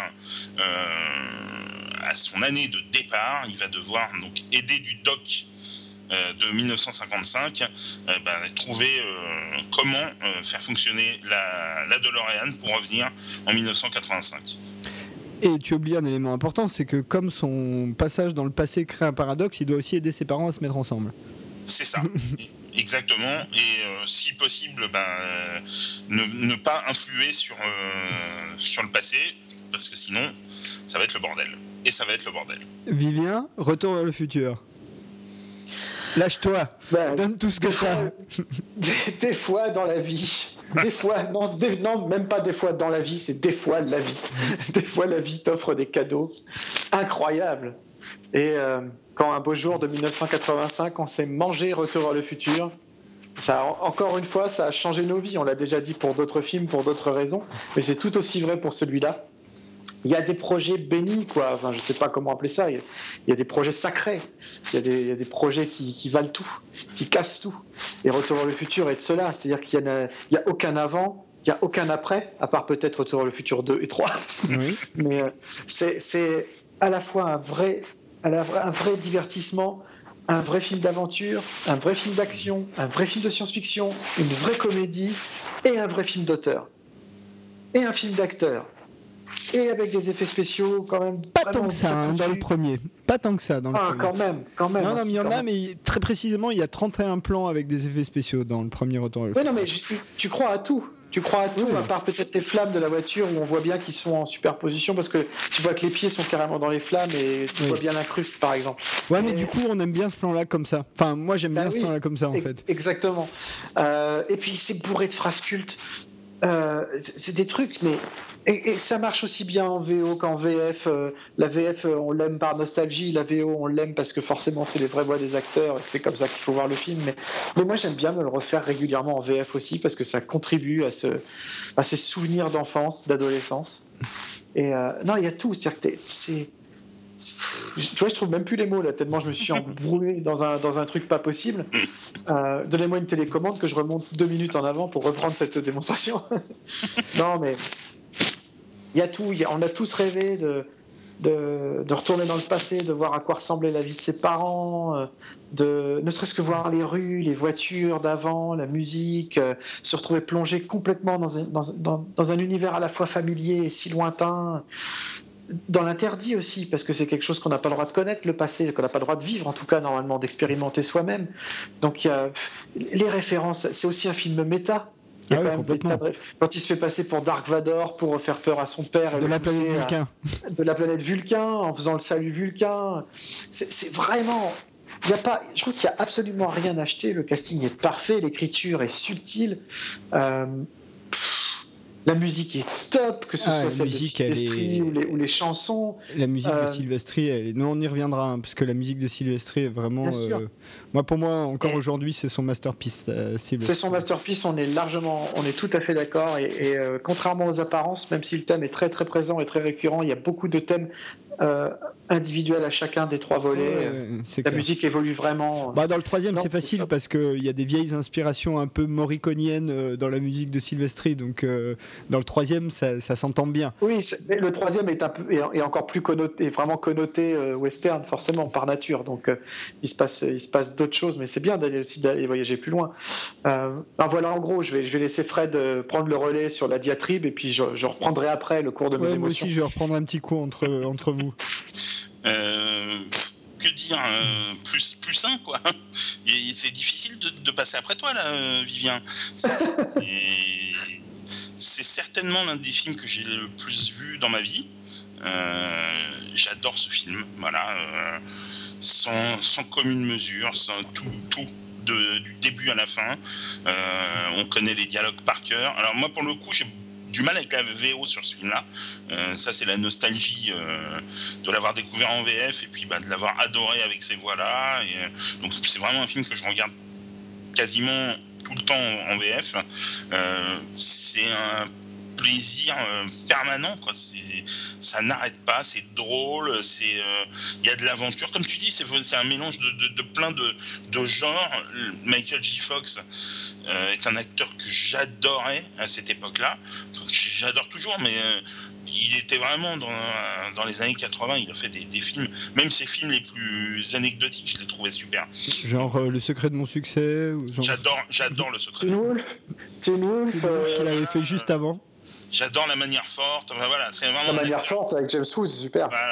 j'aime bien le film, mais le duo, je le trouve jamais crédible. Mais depuis la première vision, hein, dans la manière forte. Ah ouais, non, mais moi, c'est voilà, c'est vraiment, enfin bon, c'est un acteur que j'adore. Le duo avec Christopher Lloyd est extraordinaire. Christopher Lloyd est fantastique dans ce film. C'est, enfin, tous les, tous les comédiens sont mais sont tous au diapason, ça fonctionne tout le temps. La musique, comme vous, l'évoquiez, elle est magnifique. Le, thème euh, principal est, enfin, il reste dans la tête, mais euh, ça fait 30 ans et on a l'impression que ça a été composé hier. Ça ne vieillit pas. C'est, euh, un film, pour l'avoir revu, voilà, il vraiment avant-hier, ça ne bouge pas. Ça ne bouge pas. C'est un film qui a 30 ans. On dirait, il pourrait sortir, il pourrait sortir aujourd'hui. C'est incroyable. C'est un, pour moi, c'est vraiment une, bombe atomique ce film. Oui, bah, je, ne, je ne pourrais qu'être euh, en accord avec vous. Hein. Moi, ça a été une grosse, grosse, grosse, grosse claque. Je pense que quand il est sorti, j'ai bien dû le voir deux ou trois fois au ciné à l'époque de la sortie. J'étais petit, hein, donc je, j'embêtais mes parents pour aller voir Retour vers le futur. Tu sais, tu veux, tu veux pas aller au ciné en fait, tu veux aller voir Retour vers le futur. C'est ça. c'est voilà. Euh, et euh, c'est un film qui, qu'il faut le dire, a quand même très bien vieilli. Ah euh, vraiment. Alors là, pour le coup. je dirais qu'il n'a pas vieilli, justement. Oui, enfin, qui, qui, qui subit très bien l'épreuve du temps, en tout cas. Ouais. Et peut-être des trois, je trouve c'est celui qui le, subit le mieux. Même si on l'a dit, hein, il y a des effets spéciaux. Euh, tu parlais de, des traces de flammes au début, mais même à la fin, quand la DeLorean repart, il y a une explosion. Tu as une partie qui est en réel et tu as une partie qui est en, en, sur, euh, en rajouté, tu vois, euh, en, effet spécial. Ça se voit un peu, quoi. Mais malgré tout, même comme ça, comme il y a, je le disais, pas tant d'effets spéciaux que ça dans le film, finalement, ça passe assez bien. Globalement, ça passe assez bien. Euh, après, c'est un film sur lequel on est très documenté. Alors là, pour le coup, euh, c'est peut-être celui, enfin, celui des trois de ce soir où il y a le plus de, matériaux. la, moindre édition trilogie Blu-ray, euh, tu as des documentaires, des commentaires, enfin, tu as, une chier de trucs. Donc je vous propose qu'on rentre directement un petit peu dans, dans, le, dans le moteur de Retour vers le futur, euh, dans, le moteur de la DeLorean. Euh, euh, Allumons le convecteur temporel.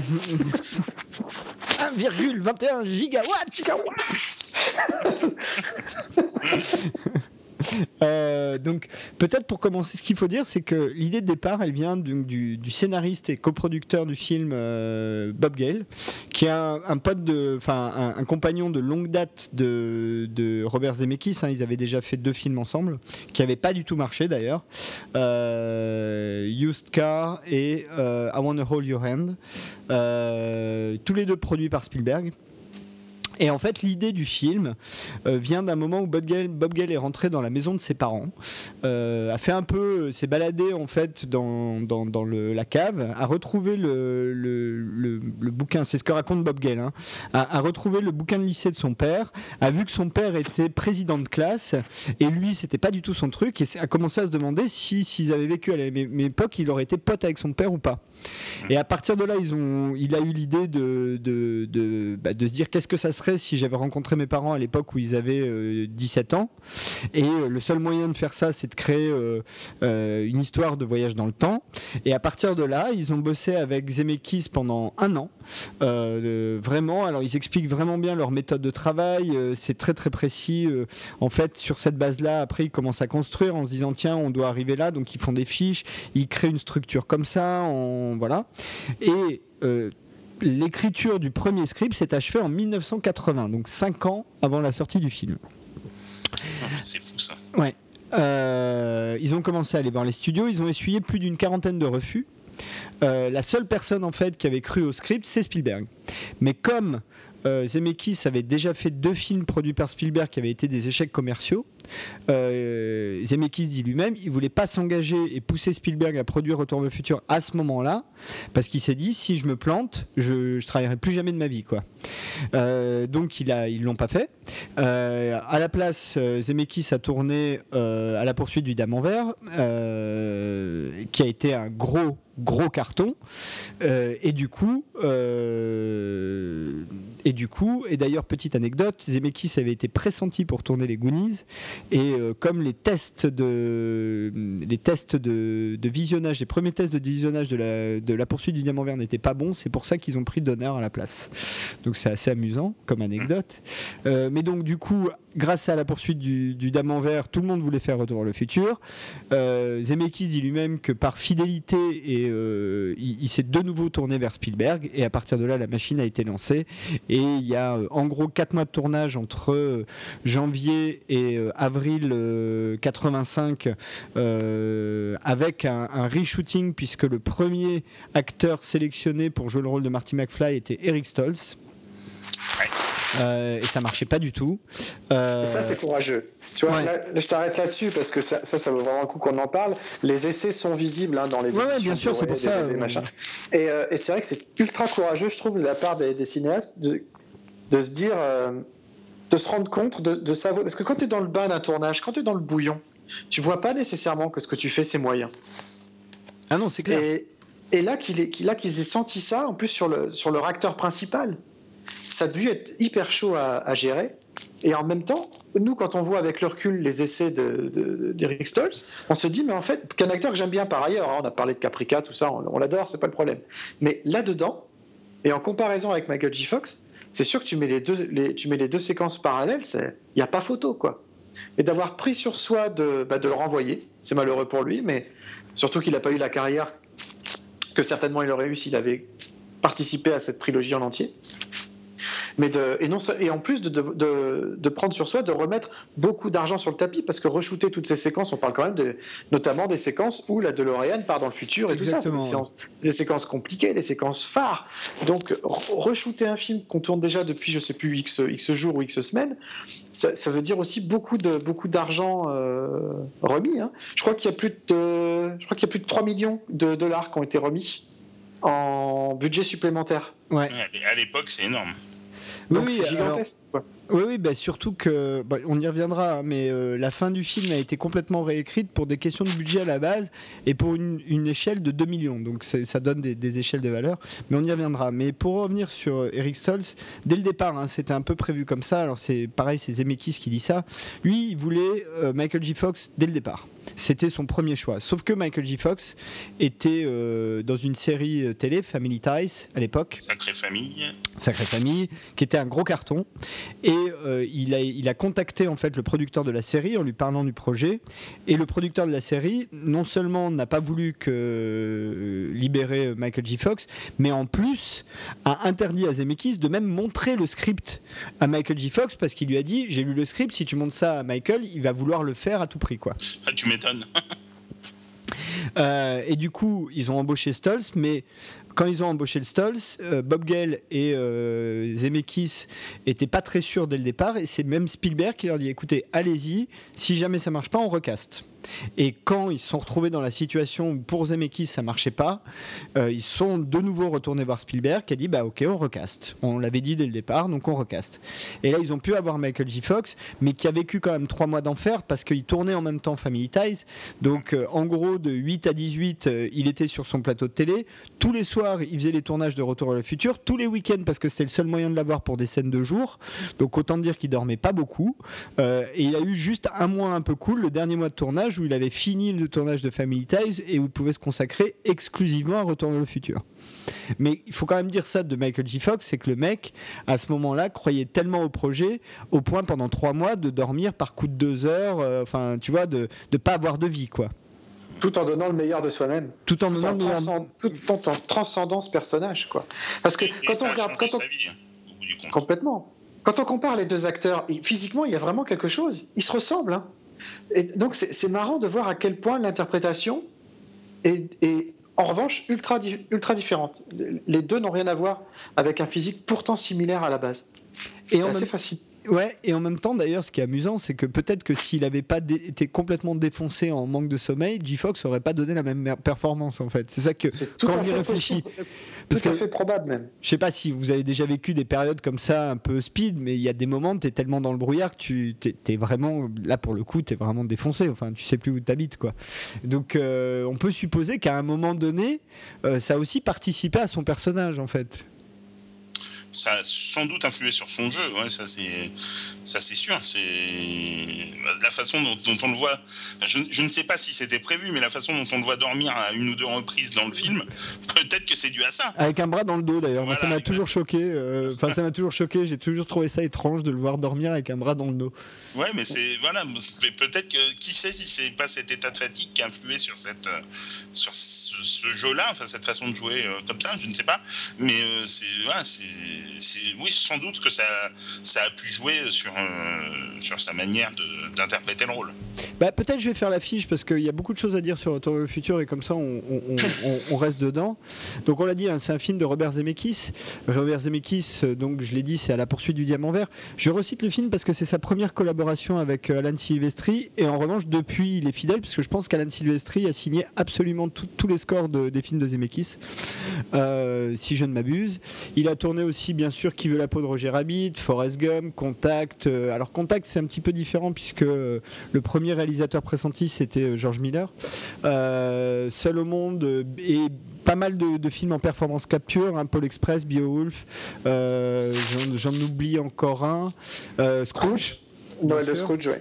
C'est magnifique. Et euh, cette année sortira The Walk, donc Ouais. euh, cette histoire de type qui fait du funambulisme euh, entre les tours du World Trade Center, euh, Et il, y a deux, il y a deux ans, il a fait Flight avec Denzel. voilà, et il y a deux ans, il a fait Flight.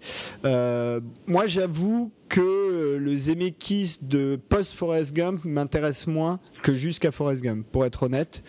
Euh, mais question de goût, quoi. Après, en termes de réalisation, ça reste un type ultra solide, avec un univers euh, vraiment très très fort. Enfin, voilà, quoi. Donc on l'a dit, dans le rôle principal, nous avons Michael J. Fox dans le rôle de Marty McFly, euh, Michael J. Fox, Teen Wolf, Le secret de mon succès, Outrage, La manière forte, mais aussi Spin City, euh, rôle principal euh, pendant pas mal de temps, et plus récemment dans The Good Wife, hein, où il est récurrent. Euh, on sait que c'est un acteur euh, qui donc euh, a Parkinson, hein, il, s'en cache pas. c'est une histoire assez terrible, l'histoire de Michael J. Fox. Malgré tout, il arrive encore à être très bien dans The Good Wife. Moi, je le trouve excellent. Donc, c'est vraiment un acteur particulier. Christopher Lloyd, qui joue donc le rôle de- du Brown, qu'on a pu voir dans Vol au-dessus d'un nid de coucou, dans la série Taxi, dans les aventures de Bukaro Banzai à, au travers de la huitième dimension. C'est d'ailleurs à cause de ce film qu'il a eu le rôle dans Retour vers le futur. Dernières heures à Denver. Il a fait un caméo dans Spin City aussi. Donc ça devait être marrant. Ouais. J'ai pas vu l'épisode, mais euh, ça devait être assez fun de voir euh, Michael J. Fox et euh, Christopher Lloyd ensemble dans un Spin City. Euh, nous avons Léa Thompson qui joue donc le rôle de la maman de Marty McFly, Lauren McFly ou Lauren Baines euh, dans les années 50, qu'on a pu voir dans L'Aube Rouge, Cap sur les étoiles, qui est aussi un film que j'aime beaucoup pour des raisons très personnelles. Euh, Howard the Duck, on en a parlé. Et ce qui est d'autant plus amusant, c'est que la scène finale de Howard the Duck, d'une certaine manière, évoque pas la scène finale, mais presque la scène finale de Retour vers le futur. Sauf qu'à la guitare, c'est Léa Thompson et pas, Michael J. Fox. Euh, la vie à l'envers euh, Switch at Birth plus récemment à la télé. Crispin Glover, que j'ai eu euh, le plaisir d'interviewer cette année à Monte Carlo, dans le rôle de George McFly, qu'on a pu voir aussi dans Vendredi 13, le chapitre final aux côtés de Corey Feldman. Rappelons-le, qui n'est pas du tout le chapitre final de la saga Vendredi 13. On a pu le voir dans Sailor et Lula, dans Les Doors, il joue le rôle de Andy Warhol. Euh, et évidemment, récemment dans Texas Rising, c'était la raison pour laquelle il était à Monte Carlo. Et euh, au dire de Zemeckis, sans doute l'acteur avec lequel euh, Zemeckis a eu le plus de mal. Et d'ailleurs, il n'est pas dans les deux et trois. C'est un des seuls. Et enfin, il faut bien sûr citer Thomas F. Wilson qui joue donc le rôle de Biff, euh, Bifford euh, Griff et Bufford Tannen euh, tout au long de la trilogie, euh, qui, donc le, qui est donc le, le bully, hein, le, gros néandertal qui obtient des choses par la force, qui fait quand même un super job et qu'on a pu voir dans la série Freaks and Geeks, je crois que c'est le prof de sport si je ne m'abuse, ou plus récemment dans The Ghost Whisperer. La musique, on l'a dit, c'est une musique d'Alan Silvestri. Donc euh, à la poursuite du diamant vert, mais aussi Delta Force, Predator, Abyss, Young Guns 2, Bodyguard, Forrest Gump, Au revoir à jamais, Contact, Seul au monde, Beowulf, enfin à peu près tous les tous les, les et Avengers quand même. Euh, je l'ai dit, hein, ça a été écrit par Robert Zemeckis et Bob Gale. Ça a été shooté par Dean Kelly, qui a shooté notamment le Halloween, enfin qui est en fait un, directeur de la photo de Carpenter, Halloween, The Fog, The Thing, par exemple, mais aussi à la poursuite du diamant vert ou Apollo 13, qui a vraiment une belle photo pour le coup. Euh, il est sorti le 3 juillet 85, chez nous le 30 octobre 85, il dure 1h56. Il a coûté 19 millions de dollars, il en a rapporté 400 millions dans le monde, donc autant dire que c'est même pas un huge succès, c'est énorme. Euh, il a un score de 96% critique et 94% public sur Rotten Tomatoes. Il a eu l'Oscar du meilleur son, mais c'est tout. Et ouais. Euh, bon, les suites ont été un petit peu mieux regardées parce qu'entre temps le film a fait un carton. Euh, voilà. Euh, première chose, peut-être sur Retour vers le futur, c'est la construction du film. Quand Bob Gale et, et- et- quand Bob and Bob, puisque c'est Bob Gale et Bob Zemeckis parlent de la construction du film et de la façon dont ils ont créé le script, euh, on sent vraiment que c'est euh, c'est une construction dans laquelle il n'y a rien acheté. C'est-à-dire qu'ils ont vraiment essayé que tout soit utile. Donc ils ont imaginé les scènes phares et après ce qui amène aux scènes phares et c'est tout quoi. Et pourtant, quand tu connais l'histoire du film, tu t'aperçois qu'entre ce qui a été écrit et le script, même jusqu'au feu vert des studios et ce qui a été tourné, il y a quand même encore une marge puisque par exemple la fin devait se passer sur un site d'essai nucléaire, non, sur, dans une centrale nucléaire. Euh, et et c'est pas du tout le cas puisque ça coûtait 2 millions de dollars de plus. Donc finalement, ils ont décidé autrement pour faire la fin qu'on connaît et bien leur en a pris parce que je pense que c'est nettement mieux euh, que ce qui était prévu. Euh, donc pour vous, est-ce que la construction du film, encore aujourd'hui, elle, elle a cette efficacité-là Fred? Bah, moi, je trouve que le, film est parfait, qu'il n'y a rien à jeter au niveau du rythme, au niveau du montage. euh, personnellement, je ne vois pas ce qu'on. on- pour moi, ce film est inch- inchangeable. On peut, ne peut pas bouger un seul élément sous peine que tout l'édifice s'effondre. Euh, c'est. euh, honnêtement, c'est la perfection. Vraiment la perfection. Et je ne me lasse jamais de le revoir parce que ça fonctionne toujours, euh, mais incroyablement bien. Ça, ça va vite, on rigole, on est ému, on est transporté, on est dedans. Il y a une force d'identification qui est impressionnante. Enfin, c'est c'est un bonheur, un bonheur constant. Vivien? Euh, je crois juste que ça a été le, le médium qui a, qui a le mieux euh, exploité le voyage dans le temps. Mais c'est bête, mais pour moi, c'est le meilleur récit de voyage dans le temps qui ait jamais été fait. Au cinéma, en tout cas, je peux pas prétendre avoir tout vu, tout lu. Mais de ce que j'en ai vu, et j'en ai quand même vu pas mal, euh, c'est ce qui est le plus riche, euh, ce qui parle le plus aux, gens. Et pourtant, c'est peut-être celui qui remonte le moins loin dans le temps. Mais c'est peut-être là l'intelligence de, ce scénario-là. On a parlé euh, lors de l'émission précédente de, Terminator et de, tous les essais qu'ils ont pu faire, etc. Dans Retour vers le futur, c'est comme tu touches à l'humain, tu touches à la famille, tu touches au passé direct de tes, personnages et pas d'un passé lointain ou d'un futur lointain. Euh, je sais pas, même les Star Trek sont pas allés aussi loin. C'est-à-dire que c'est- vraiment une déclinaison ultime du voyage dans le temps. Il y a tout comme on disait, l'aventure, la romance, l'humour, et, une intelligence d'écriture et une intelligence de vision. Et dans, dans Broglio, parce que je fais juste une petite parenthèse avec le 2, je sais bien que c'est pas le sujet, mais le 2 a cette Non, non, particularité. mais on peut, même, ouvrir, on peut ouvrir sur la, Voilà. la trilogie, juste en précisant que quand Retour à le futur, le tout premier, a été shooté et jusqu'à ce qu'il sorte, il n'était pas du tout prévu de faire une trilogie. Hein. C'était pas du tout prévu comme ça. hein. C'est venu après. Mais vas-y, vas-y. Bah, juste pour dire que le, il y a beaucoup de gens qui, au niveau de Retour vers le futur 2, préfèrent les séquences qui se passent justement dans le futur, enfin dans le futur, en 2015, c'est-à-dire donc maintenant. 21 euh, octobre 2015 pour être précis, donc pas tout à fait encore. Euh, pas tout à fait encore maintenant, mais dans, deux mois, euh, on, y est, on, y est, on, en est loin. Hein, on en est très très loin, c'est amusant. On en est très très loin. Mais bon, moi j'ai toujours préféré, et dès la première vision du film, ce retour du deuxième film qui replonge en plein milieu des événements de, du premier film. C'est-à-dire qu'il y ait deux Marty en 1955, qu'on revisite sous un autre angle les mêmes séquences, qu'il assomme lui-même les types pendant que l'autre double de lui est en train de chanter sur scène. Mais c'est d'un compliqué et je ne vois pas de faille. je ne vois pas de faille scénaristique, je ne vois pas de paradoxe temporel potentiel tout est maîtrisé à la perfection et sous le prisme de l'humour et, de la, et de la légèreté. Et qu'est-ce que c'est bon, quoi.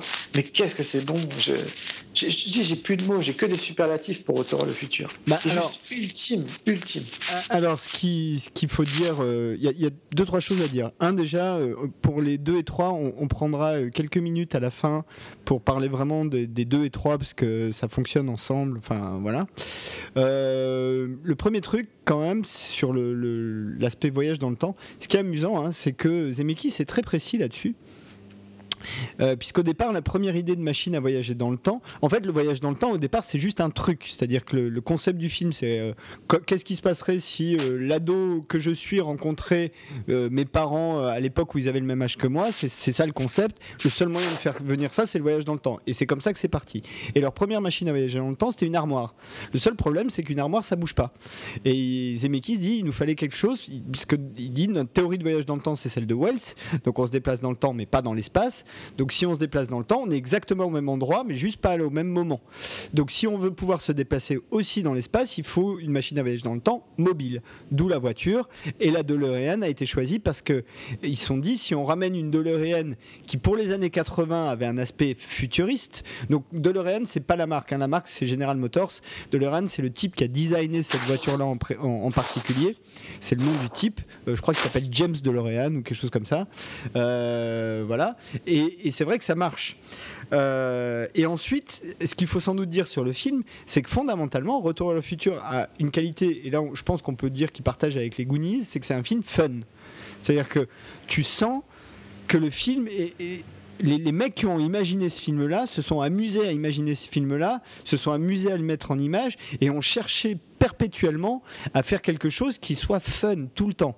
Il n'y a pas un moment dans le film, il n'y a aucun moment même dans le film où c'est pas du fun parce que même les séquences les plus basiques, euh, il y a toujours un petit truc, euh, même des petits détails. à la con par exemple, tu as un caméo de Hugo Lewis qui est assez fun donc Huey Lewis, c'est le chanteur, euh, enfin le leader du groupe Huey Lewis and the News, qui chante deux chansons sur l'album, et dont la chanson The Power of Love, qui était un peu euh, la, chanson, c'est The Power of Love, oui c'est ça. Oui, c'est ça, tout à fait.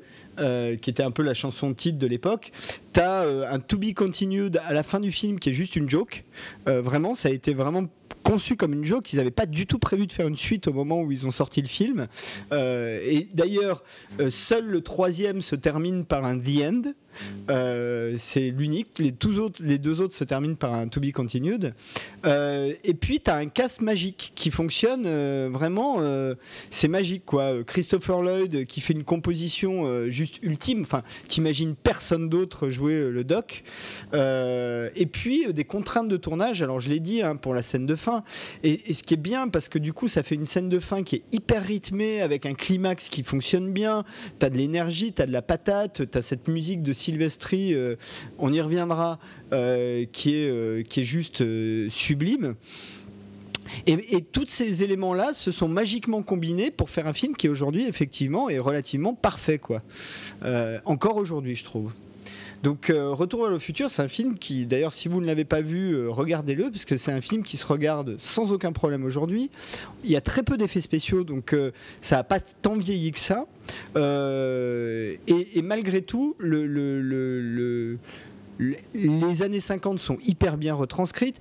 Les années 50, c'est un choix pareil, hein, qui au départ est un choix juste euh, concret, c'est-à-dire euh, tu prends 1985, euh, t'imagines que Marty McFly, c'est le troisième d'une tripotée de gamins, ses parents l'ont eu à un certain âge, si tu ramènes à l'âge, ça ramène à 55, ce qui tombait très bien, puisque 55, c'est le début du teen power, c'est-à-dire c'est le début du moment où les adolescents ont un peu pris sont devenus des consommateurs et ont un peu pris le pouvoir. Et tout ça marche très très très très très bien dans le film. Euh, le montage est sublimement, euh, il fonctionne vraiment euh, hyper bien. Tu as juste les bons timings. et ça, c'est vraiment la patte de Zemeckis. C'est-à-dire que, est-ce que vous êtes d'accord sur l'idée que Retour à le futur marque vraiment aussi les débuts d'un, grand réalisateur, quoi? Ah bah 100%, complètement. Complètement, c'est flagrant. Je, suis d'accord aussi, mais euh, il me semble qu'il a fait à la poursuite du diamant vert donc l'année juste avant. Euh, et je trouve que c'était en termes de film d'aventure déjà extrêmement bien, euh, extrêmement bien rythmé, extrêmement bien, extrêmement réussi. Tu l'as revu récemment? Je l'ai pas revu récemment. Il a, peut-être vieilli. Mais... Regarde, parce qu'il y a des problèmes de rythme hein, dans la poursuite du diamant. Il est tombé dans la piscine de Cocoon, hein, je veux te dire. Hein. Ouais, il y a des gros problèmes de rythme dans la poursuite. Moi aussi, hein, j'en garde un super souvenir. J'adorais ce film, mais c'est vrai qu'il y a des gros, gros, gros problèmes de rythme dans la poursuite du diamant vert. C'est le film reste fun aussi. Il y, a ce côté fun qui est, bien là, mais euh, et le duo euh, Michael Douglas, Kathleen Turner fonctionne bien, mm-hmm. mais euh, et Danny DeVito d'ailleurs le trio, parce que Danny DeVito joue un rôle assez amusant dans, dans ce film-là, mais euh, mais malgré tout, il y a des gros gros problèmes de rythme dans la poursuite du diamant vert, ce qui n'est pas le cas dans Retour le futur.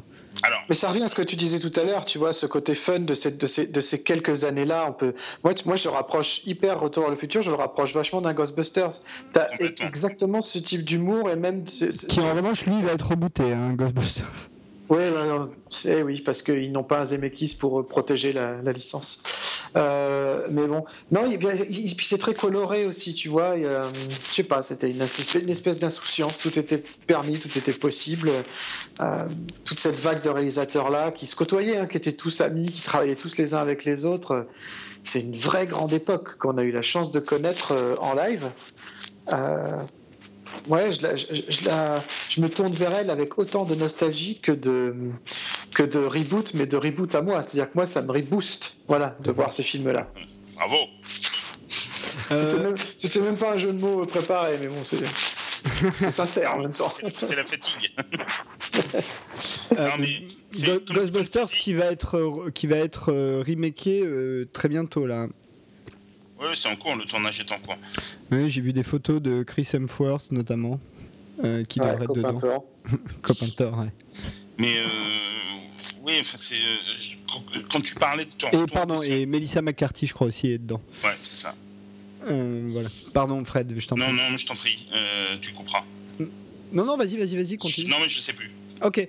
Euh, deuxième chose peut-être à dire, c'est que comme euh, les Goonies, euh, on l'a dit, hein, il y a Spielberg dans l'histoire. Spielberg, Amblin, ILM, tout ça. et là aussi, je trouve qu'on sent encore la patte de cet univers, même si, contrairement aux Goonies, l'univers est quand même pas si Spielbergien que ça en fait. je m'explique. par rapport à l'époque, ce qui a très réussi, je trouve, dans Retour vers le futur, qui n'est pas forcément le cas des quelques autres films dont on a parlé, c'est que là, pour le coup, il y, a a un niveau équitable entre l'adulte et l'ado, entre euh, Doc et Marty. Euh, je sais pas si vous, vous êtes d'accord avec ça, mais moi je trouve que les deux personnages, même quand tu le vois à 11 ans, sont aussi attachants. Ce qui n'est pas forcément le cas des autres films un peu en où tu t'attaches facilement aux gamins, mais tu t'attaches quand même moins facilement aux adultes, qui d'ailleurs sont souvent des personnages un peu secondaires. Oui, et puis Marty, faut pas oublier que Marty est quasiment adulte aussi. Hein. Bon, il a 16 ans, 16-17 ans. Oui, je voilà, c'est pas, on est, on est loin de, c'est pas Mickey des Goonies, c'est pas l'histoire sans fin, c'est pas Daryl, c'est pas tout ce que tu veux. Je veux dire, c'est, c'est quand même un, un, presque homme déjà. Donc forcément, ça parle à un public un petit peu plus âgé aussi. Donc on peut se permettre de, des choses un petit peu plus, un petit peu plus savoureuses à ce niveau-là, c'est certain. Fred? Euh, oui, euh, on peut effectivement se permettre des choses plus, un petit peu plus euh, évoluées entre guillemets que si les, héros avaient été plus jeunes. effectivement, là, il y a, plutôt un parallèle entre l'ado, enfin le jeune adulte et l'adulte. ils sont mis vraiment au même niveau. Et puis l'un ne va pas sans l'autre sont des compléments parfaits l'un de l'autre. Euh, et euh, c'est ce qui fait aussi la magie du film. Quoi. Ça, ça marche aussi grâce à ça, grâce aux, personnages qui sont ultra bien écrits. Euh, et en l'occurrence, là c'est pareil, hein, l'écriture du personnage ça a été un, affinement au fur et à mesure. Il y a assez peu d'impro de, des acteurs. Euh, même si Zemeckis dit de Christopher Lloyd.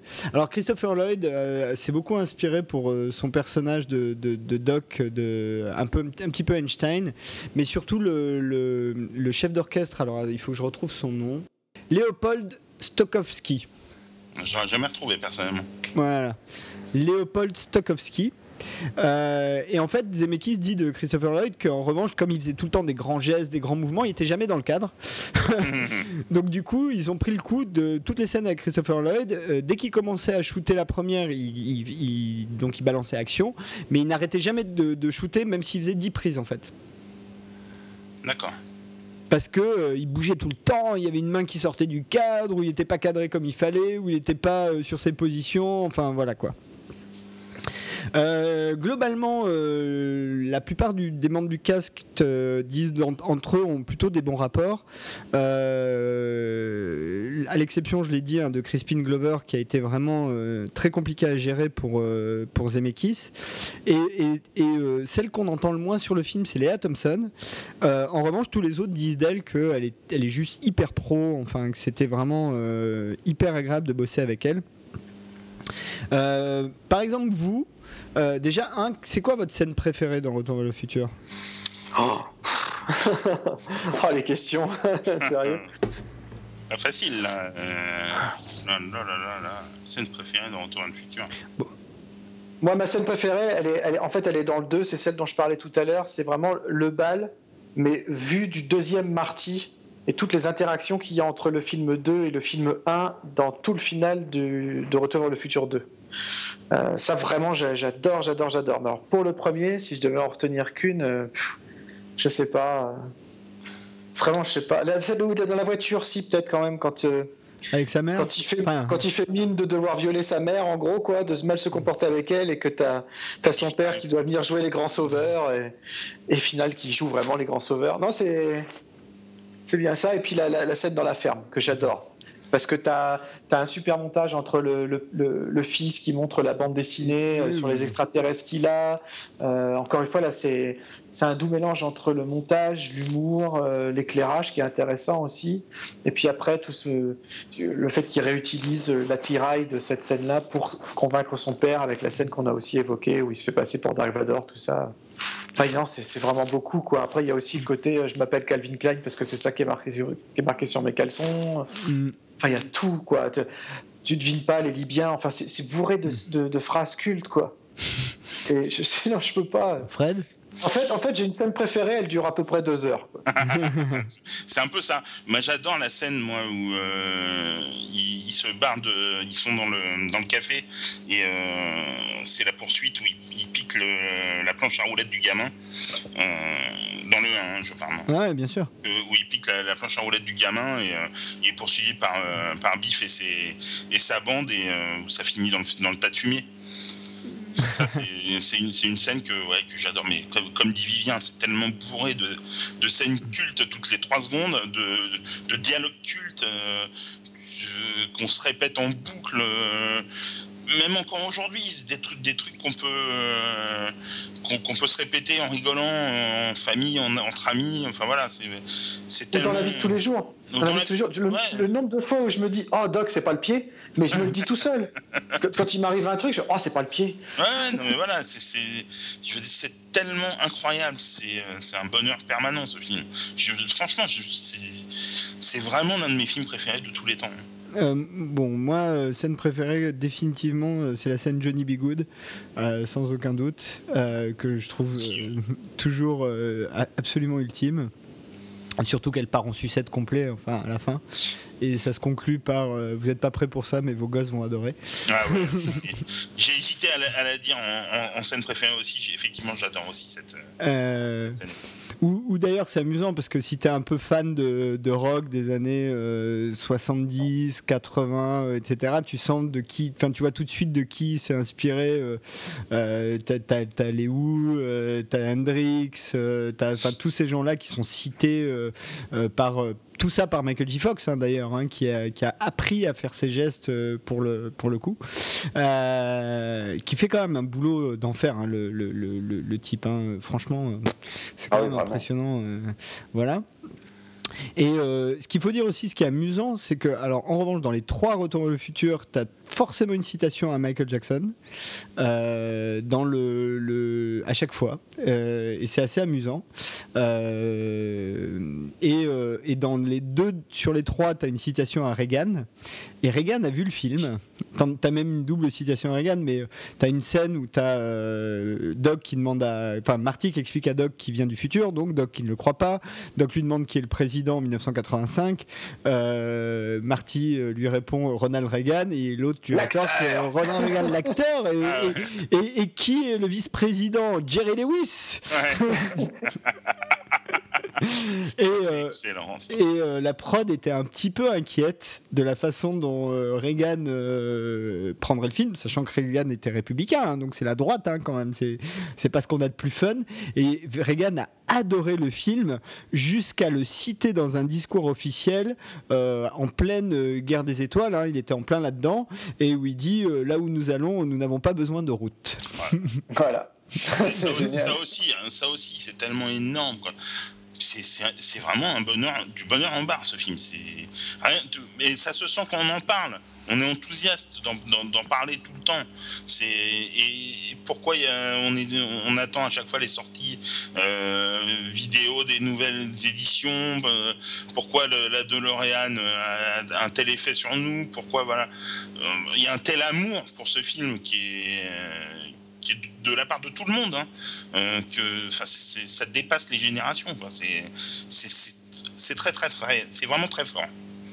Bon, un, un mot euh, sur le score de, de Alan Silvestri, parce que là, encore une fois, ce, ce score a une histoire euh, un petit peu amusante.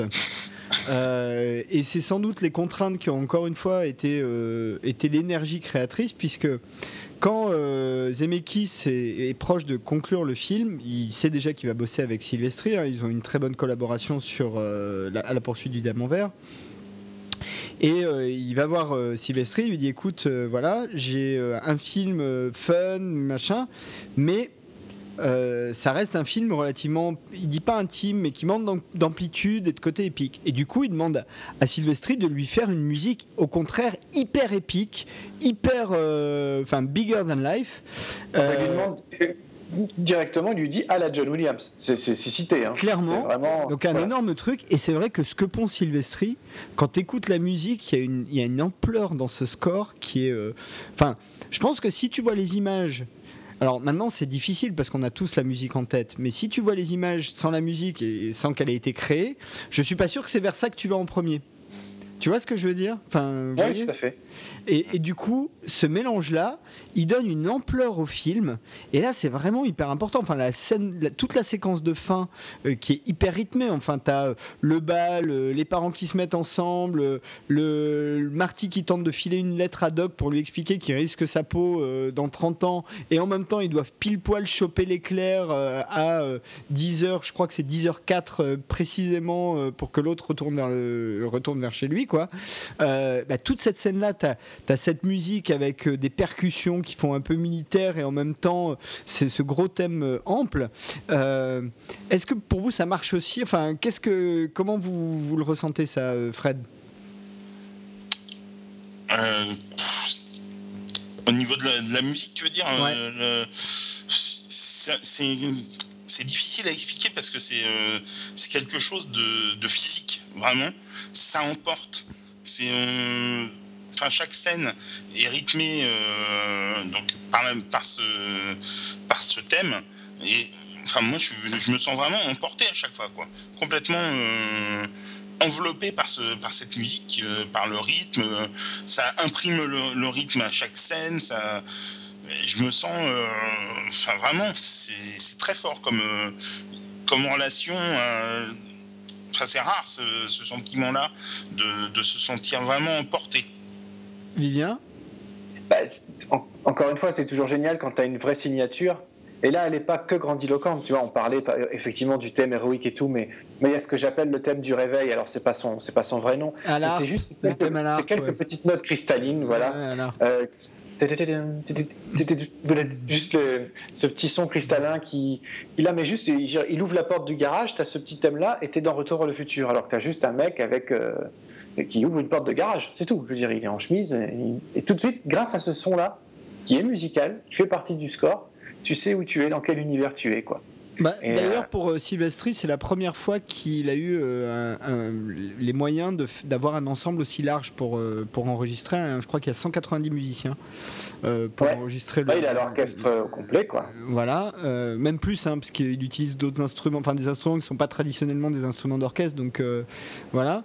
D'ailleurs, en parlant de scène, il y a une scène dont j'aimerais qu'on parle avant qu'on conclue le, ce thème en disant un mot sur l'ensemble de la trilogie Retour vers le futur.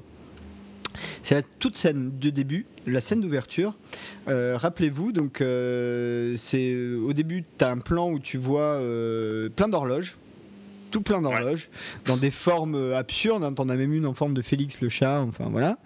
Euh, le un réveil qui, qui, enfin un réveil qui sonne sur de multiples horloges, une espèce de machine bizarre qui fait le petit déj et qui file la bouffe au chien. Et euh, t'as Marty qui débarque, mais tu le vois que de dos.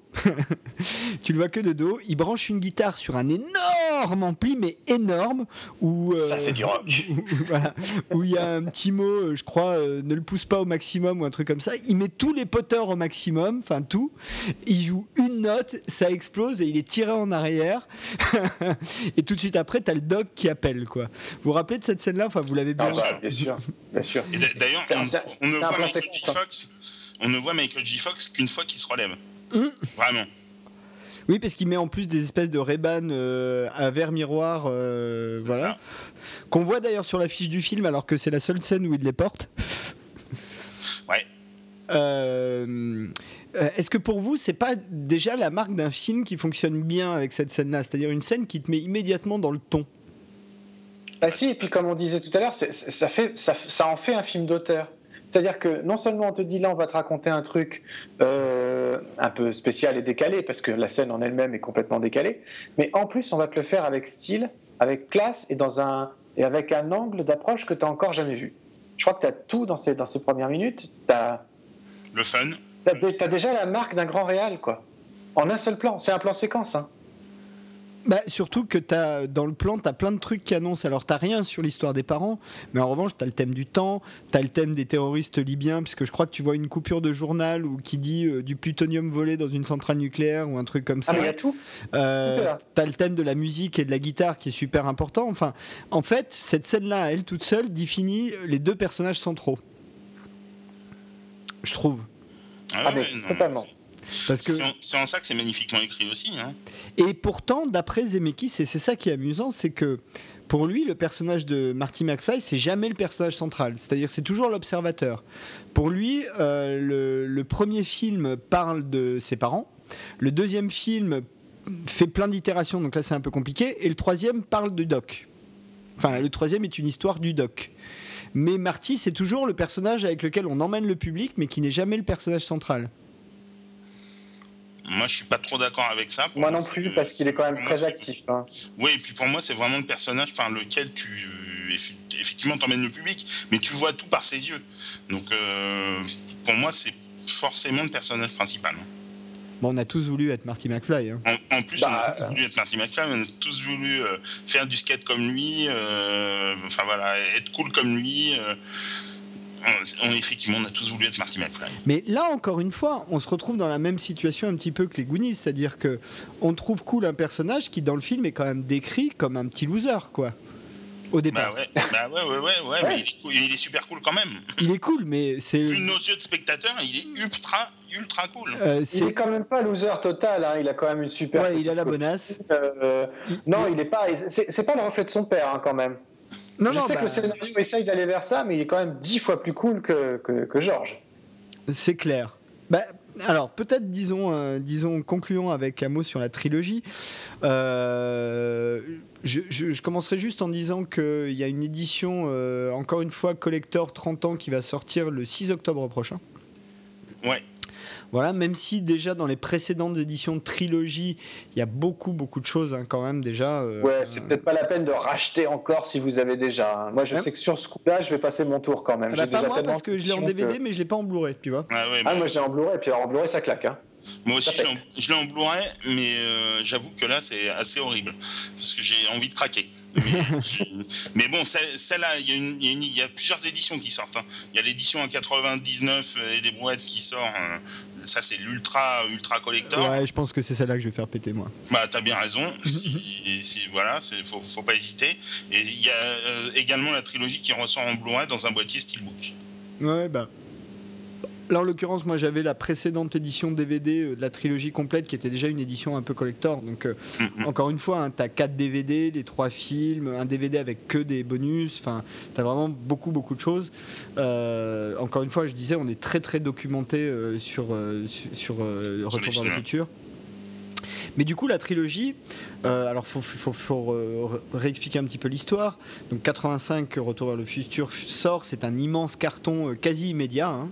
Euh, Michael J. Fox dit qu'il a reçu un coup de fil de son agent qui lui dit, je crois au bout d'une semaine ou deux semaines de... Alors déjà, le film devait sortir pour le mois de mai. Ils n'ont pas réussi, donc il est sorti beaucoup plus tard que prévu, ce qui a un petit peu embêté la prod. Et quelques semaines après, J. Fox reçoit un coup de fil de son agent qui lui dit, en gros, c'est énorme. Et J. Fox dit, mais lui, il comprend pas en fait. Il n'était pas aux États-Unis et quand il est revenu, là, il a compris. Donc, euh, il était euh, connu pour son personnage de Family Ties, enfin Sacré Famille, pardon. Euh, là, d'un seul coup, il n'était plus que Marty McFly. Mais vraiment, il il dit lui-même, c'était énorme. Il y avait des gens qui campaient devant chez moi. Enfin, c'était énorme. Donc euh, ça a été un carton énorme. La production euh, dit à Zemeckis et Gale, on va faire une séquelle. Vous êtes dedans ou pas, euh, c'est comme vous voulez, mais quoi qu'il arrive, on va faire une séquelle. Donc évidemment, Zemeckis et Gale, qui sont un peu protecteurs avec leur bébé, décident d'en mettre. Et les Retours vers le futur 2 sont tournés en 2 et 3 en simultané.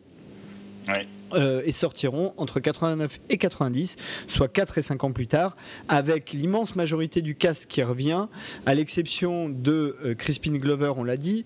Alors quand on le sait et qu'on regarde bien, euh, on se rend compte qu'il n'y a aucune scène où on le voit clairement de face, même si on voit George McFly, hein, aucune.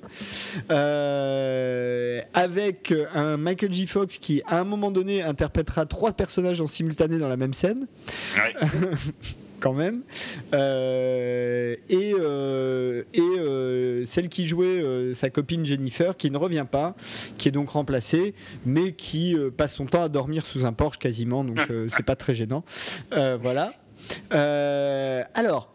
Retour vers le futur 2 et 3. Là, il y a des avis très partagés chez la plupart des gens, déjà, et toujours dans le même ordre, Fred puis Vivien. Quel est votre préféré des deux entre le 2 et 3 Euh, moi, c'est le 2, très très clairement. Euh, c'est.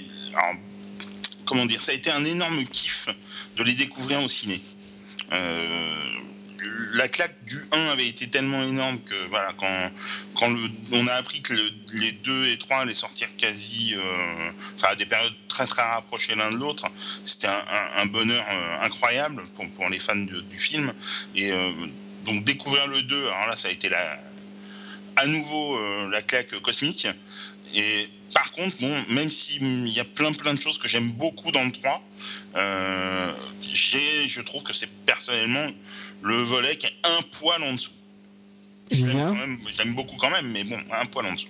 Vivien Euh, pareil, j'adore le 2, je le préfère au 3. Bon, à l'origine, euh, je sais plus si tu l'as dit, mais le 2 et 3 devaient faire qu'un seul film. Oui. Euh, donc ça, ça peut expliquer ça aussi. Euh, ce qui fait du 2 un film très complexe et très dynamique et très rapide. On en aurait même bien bouffé une demi-heure de plus. Alors que le, que, le, que le 3, à l'inverse, comme il n'est que dans le Far West euh, du passé, euh, eh ben on aurait pu, même si j'ai pas envie, hein, c'est vraiment pour dire de parler, mais lui, on aurait pu le faire un petit peu moins long, quoi. Mhm. Euh, parce que c'est vrai que du coup, il y, a une, il y a une disproportion entre les différentes époques en termes de, de temps de visionnage. Et on s'arrête le plus longtemps sur cette partie western qui est savoureuse, hein, qui est super savoureuse et qui est très méta aussi, puisque c'est des, des- Voilà, on parle de Base avec Clint Eastwood, il y a des références directes à la façon de tourner des western spaghetti, on reprend certaines scènes en entier, on reprend le coup du bouclier euh, pour se protéger d'un duel, etc. Je sais plus Euh, si et c'est dans le bon labyrinthe et le truand ou dans Pell Raider. Je crois. Non, je, je crois que c'est le bon labyrinthe et le truand. C'est le bon la brute et le truand, et d'ailleurs l'extrait du film passe Dans le euh, chez Biff Tannen dans, le quand il est dans la baignoire avec les putes. Exactement. Et, et ça, c'est. Donc, rien que ça, là, en- rien qu'en ça, le 2 est plus subtil. Mais après, le 3 est, est- est- est absolument jubilatoire aussi. hein. C'est c'est absolument génial de se dire qu'il y a une panne d'essence parce qu'il s'est pris une flèche d'Indien dans le capot, euh, dans le réservoir.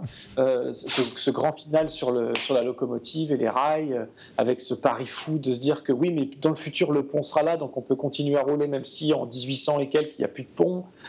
Euh, pff, non, et puis, et puis, le- et puis c'est bien que Doc ait une romance aussi, je trouve que ça Ouais. marche bien. Ouais. Hein, l'un, des plus, l'un des plus grands mystères de l'univers, les femmes. Donc il y, a- il y a tout autant de phrases cultes. Euh, Bon, je suis pas en revanche hyper fan du final grandiloquent avec la, la locomotive euh, qui Ouais. fait office de machine à Ouais. voyager dans le temps. Bon, on est en grosse image de synthèse à l'époque où c'était pas encore euh, ça. Bah, on est en Et, 89, euh, quoi. Voilà, je, bon, je, m'en- je me serais un peu passé de ce final-là. En revanche, le fait que Doc appelle ses deux fils Jules et Verne, Donc voilà, donc, non, c'est peut-être le plus faible si vraiment on doit faire un classement. Mais après tout, pourquoi faire des classements? Bouffez-vous la trilogie et vous vous en porterez pas plus mal. C'est pas faux. Alors, comme vous, hein, moi, mon- mon- mon- le- j'aime beaucoup le 2 aussi, euh, vraiment, Euh, plus que le 3, mais euh, je dois reconnaître, après, l'intérêt du 3, et c'est là où on sort un peu de Retour vers le futur, c'est que, bah, on l'a dit, hein, il date de, de 90, enfin, il a été tourné en 88-89, euh, c'est que c'était une époque où on faisait pas tant de western que ça, d'ailleurs on n'en fait plus beaucoup, et c'était l'occasion en fait pour tous ces gens-là de tourner un western en fait. Euh, avec tous les grands classiques et tous les grands clichés du western. Euh, Zemeckis dit d'ailleurs que c'est le film sur lequel ils ont eu le moins de problèmes à trouver des cascadeurs, parce qu'en fait tous les top cascadeurs de LA rêvaient de tourner un western, de pouvoir s'amuser avec des chevaux, des carrioles, des, euh, locomotives, euh, des, bacs à crachoir, enfin tout un tas de trucs. Donc ils, ont dit, ils ont, ils ont même dû refuser des gens en fait. Ils avaient tous les top cascadeurs de LA qui voulaient faire le futur 3. Ce qu'il faut dire aussi, c'est que ça a été très compliqué. Euh, par exemple, pour euh, Zemeckis, pour lui, le plus faible en termes de montage, c'est le 2. Pourquoi? Parce qu'il montait le 2 en même temps qu'il tournait le 3.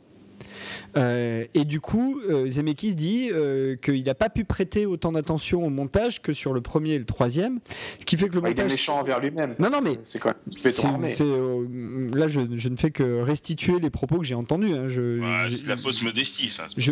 Non, parce qu'en fait, je pense que euh, a posteriori, il aurait bien vu. euh, trois films un peu distincts, enfin voilà. Sauf que, le, le- en fait, si tu regardes bien, le 2, c'est un film 100% méta qui ne fait que citer le premier. C'est-à-dire, on reprend quasiment à l'identique la structure du premier, presque à la scène près d'ailleurs, sauf qu'on la change de contexte ou on la change de point de vue. Et il le fait dans les trois, hein. même dans Oui. le même au western. hein. Oui, mais dans le Ça, c'est le western, même plan où il Oui, arrive oui, dans. oui, oui. Mais dans le, bon, alors dans le western, évidemment, par exemple, la poursuite de, de, de skateboard ou de hoverboard euh, sur le, dans la place centrale de Hill Valley, ça se fait avec des chevaux et un lasso. Euh, la, la scène finale, qui est toujours très speed euh, et en poursuite avec la DeLorean, ça se fait sur des rails. Enfin, évidemment, il y a une scène où Marty McFly se réveille dans un endroit sombre où il pense qu'il est avec sa mère et il est en fait avec soit sa mère plus jeune, soit. Enfin, voilà, il y a tout ça dans le 3. Mais dans le 2, c'est vraiment euh, presque du euh, à l'identique euh, stricto sensu quoi. Euh, tu- et c'est ça qui est amusant, c'est que le, le 2 est un film qui n'a aucun intérêt à être vu si t'as pas vu le 1.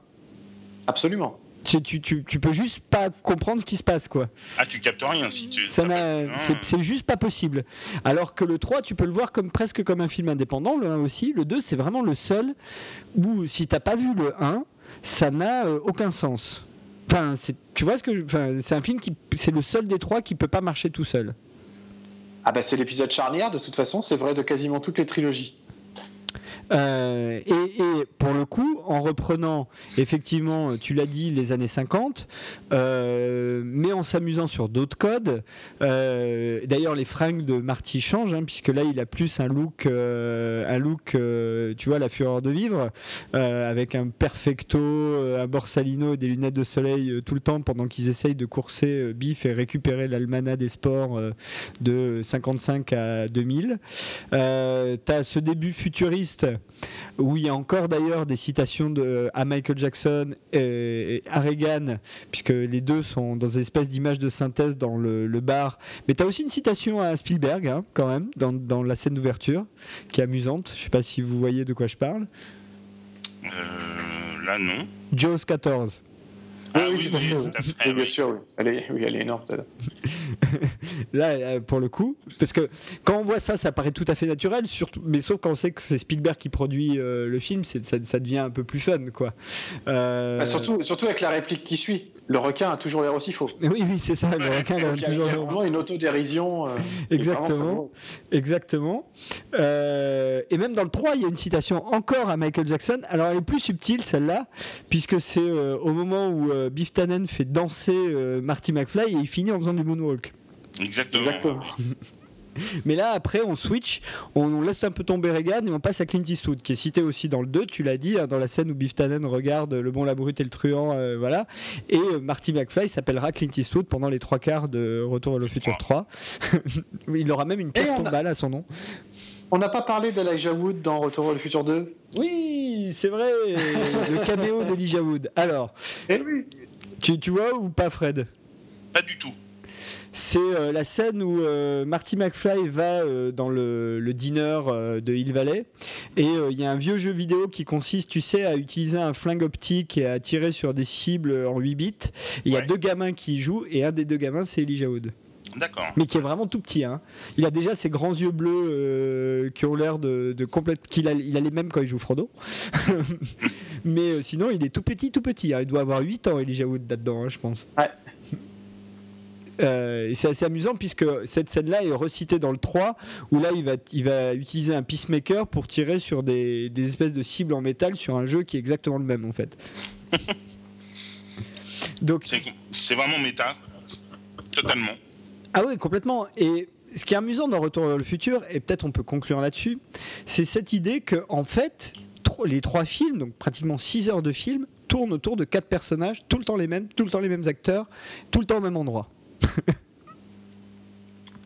À part, à part le western, peut-être. Non, c'est, ça se passe aussi à Hill Valley. Oui. Et c'est aussi sa famille, et c'est aussi ses ancêtres, et c'est les mêmes acteurs. Il joue, il joue, il joue le rôle de son oui. ancêtre. euh, Tout est, tout est pareil en fait. C'est exactement pareil. Et est-ce que vous trouvez pas que ça c'est le vrai enfin moi pour moi c'est le vrai coup de génie de la trilogie quand on la prend comme une trilogie, c'est que tu es tellement familier avec ces personnages et ça nous paraît tout à fait naturel quand on voit le film, mais c'est pas du tout naturel quand tu l'écris. C'est que c'est cette idée de, de passer son temps à ne jouer qu'avec les mêmes personnages, juste dans des versions d'eux différents, quoi.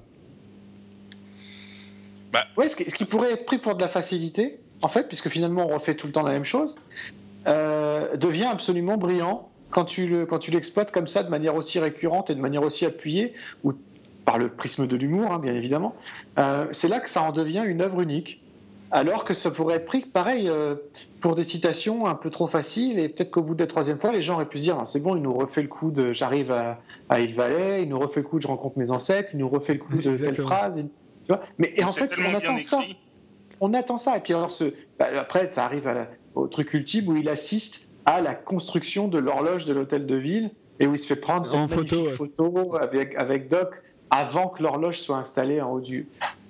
Non, mais vous vous rendez compte depuis le début de tout ce qu'on cite? C'est-à-dire que t'as nous demander nos scènes préférées, à chaque fois qu'on en pense à une nouvelle, elle est, elle, elle est, elle est aussi brillante que la euh, précédente. Et- Et d'ailleurs, dans le 3, il y a une citation très subtile, enfin très subtile, euh, du premier, c'est que euh, le titre phare euh, de, du, de Retour vers le futur 3 était un titre de ZZ Top qui s'appelle Double Back. Oui, et là, ils sont là. Et, et là, ils sont dans le film, puisque au moment du bal, c'est eux qu'on voit, c'est les ZZ Top qu'on voit en train de jouer, euh, à faire tourner leur banjo euh, avec leur grosse barbe, quoi. Ça, c'est énorme. Et tout ça, et tout ça, Comme sous Hugo Lewis euh, dans le premier. hein. Tout à fait. Tout ça sous couvert d'une chouette morale. Hum. Tu vois, parce que tout ça, en fait, toute cette aventure en trois films a pour seul but finalement qu'il ne fasse pas cette fameuse course de voiture qui plus tard le rendra peut-être pas infirme, mais en tout cas qui le rendra suffisamment handicapé pour qu'il en- pour qu'il s'arrête de rêver. Et, euh, et je trouve que la morale est vachement bien, vachement bien développée Ouais, là-dessus et ça marche bien. que tu en fais, euh, voilà. Ouais. Après- Avec raison, ce que tu en fais avec raison et pas uniquement avec ambition, parce que souvent dans ce genre d'histoire, on te dit, euh, tu vois, un, un peu à la Rocky, euh, faut avoir la. J'adore Rocky, hein, c'est pas le problème. Oui, moi aussi. Il mais- faut avoir la gagne, il faut avoir la gagne, il faut avoir la gagne, tout ça, il faut se relever. Là, là c'est non, justement, on te- on te- on- la morale de Retour vers le futur, c'est apprends à être nuancé, apprends à faire attention, apprends à réfléchir avant d'agir. Et, euh, et ça, c'est pas si souvent que ça Alors, que le message passé. Moi, je t'avoue que le, le seul petit truc qui me gêne euh, aujourd'hui quand je vois la trilogie complète, c'est ce, euh, ce procédé euh, qui apparaît que dans le 2, le côté personne ne m'appelle une poule mouillée, nobody calls me a chicken. Et, et je trouve que à la revoyure, hein, au moment où j'ai vu les films, j'ai marché dedans comme tout le monde, hein, soyons clairs. Mais à la revoyure, je trouve que c'est le procédé un petit peu artificiel en fait. C'est vraiment le seul truc qui me gêne un tout petit peu euh, à l'échelle de la trilogie complète. C'est ce petit procédé-là que je trouve un petit peu artificiel. Maintenant, est-ce qu'on aurait pu faire autrement? J'en sais rien. Euh, et c'est vraiment pas euh, gênant pour voir le film. Mais j'avoue qu'en revoyant le film, je revu j'ai revu la trilogie la semaine dernière. Je me suis dit, ça, c'est un petit peu quand tu les mets bout à bout, c'est le seul truc parce que c'est pas dans le premier en fait. C'est un truc qui caractérise le personnage d'une façon nouvelle qui n'existe pas dans le tout premier. Ouais. Voilà, c'est le seul truc. Mais sinon, euh, à part ça, euh, les trois se regardent très très bien. Le troisième est magnifiquement tourné. Euh, il faut, Ah oui. dire, faut dire ça aussi quand même, même si c'est peut-être celui sur lequel on prend pas forcément le plus de plaisir. Il y a une photo qui est vraiment euh, très très belle. Il y a des petites saturations de lumière qui donnent des tons un peu sépia, qui, qui, est, qui est vraiment très réussi. Le côté western est vraiment bien là. hein. Franchement, c'est pas du western de pacotille, hein, c'est vraiment du western un peu, un peu Euh, donc euh, moi je trouve que ça marche bien. Euh, et, euh, et au final, ça reste quand même une trilogie euh, d'une efficacité absolument redoutable, quoi. Inégalé. Vraiment dans le genre inégalé. Moi, j'ai juste envie de dire euh, vivement le screenplay spécial Rocky. Gonna fly now. Euh, surtout que il y a une, enfin, je sais pas, je crois pas que ça s'appelle Rocky, je crois que ça s'appelle Creed qui va sortir bientôt. C'est. Creed, oui, bien sûr. Exactement, Euh, je l'attends de pied Voilà, ferme. Qui, bah, et, et je dois avouer d'ailleurs que le, le film Rocky Balboa euh, réalisé par Stallone, j'ai trouvé très réussi. Ah oui. Vraiment très très réussi. Euh, voilà. Euh, sachant que Et pour le- ceux qui ne le sauraient pas, depuis cette année, Rocky est aussi un musical à Broadway. Oh merde. Eh oui, et j'ai écouté l'album, Et et ben j'ai pas réussi à l'écouter une deuxième fois. mais est-ce que dedans il y a Gonna Fly Now? Euh, ouais, un peu camouflé, mais c'est là. Mais, Ah, euh, mais le, le vrai, le vrai morceau titre du film, alors je vais essayer avec un accent pas trop pourri, c'est My Nose Ain't Broken. Ah, ok, super, magnifique. Voilà. Mais bon, nous digressons totalement. Des choses à ajouter sur Retour vers le futur, à part euh, voyez-le, c'est vachement bien. Euh, Enfin, voyez-les. Revoyez-les, c'est vachement bien. Revoyez-le, et surtout, surtout, si vous avez une DeLorean, allez en 85 pour le voir le jour de sa sortie. c'est ça. D'ailleurs, euh, Monsieur DeLorean a, écrit- a écrit à Zemeckis pour le remercier hein, d'a- d'a- d'avoir fait la pub de sa bagnole euh, dans le film. Euh, bon, bah écoutez, je vous propose qu'on en conclue par là, par un petit bout de la musique de, de Retour vers le futur justement, Euh, le thème euh, central, hein, le thème un peu épique, tout ça, et, et bah, qu'on aille à notre magazine. Faisons-nous plaisir. Allons-y.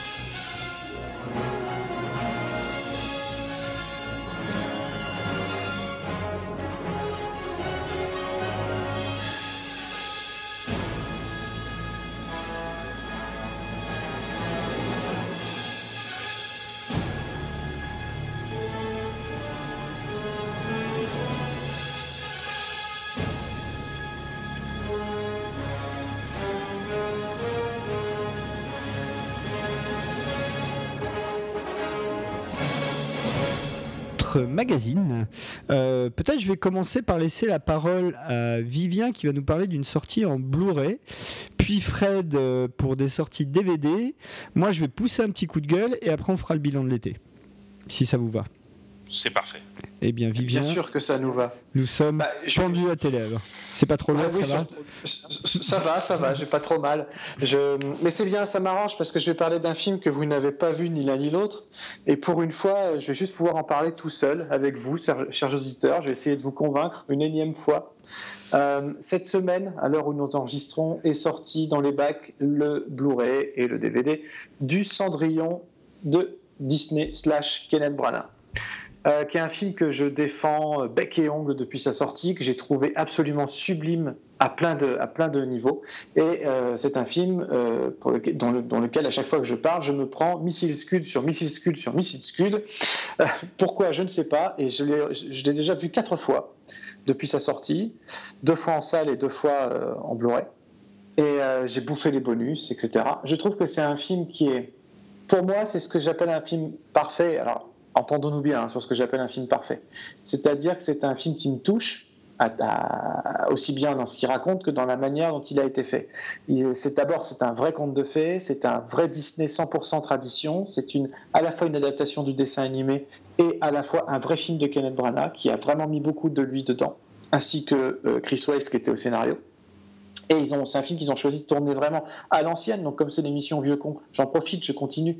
Euh, à l'ère du tout numérique, c'est un film qui a été tourné en pellicule 35 mm avec le moins d'effets spéciaux de synthèse possible. Il y en a forcément par rapport aux effets d'animaux, le, le carrosse, etc. Mais tout a, tout a été construit dans des décors en dur, euh, y compris dans le. Toute la scène de bal a été faite dans le plus grand studio, euh, généralement attribué à, à James Bond, le, le fameux plateau 007 euh, à Londres, avec un casting Studio Pinewood, je pense. Donc, de Pinewood, oui. Mm. Et euh, le, le- le casting est ex- extra, je veux dire, enfin, euh, Lily James en Cendrillon, Lily James, on la connaît pour être Lady Rose de Downton Abbey.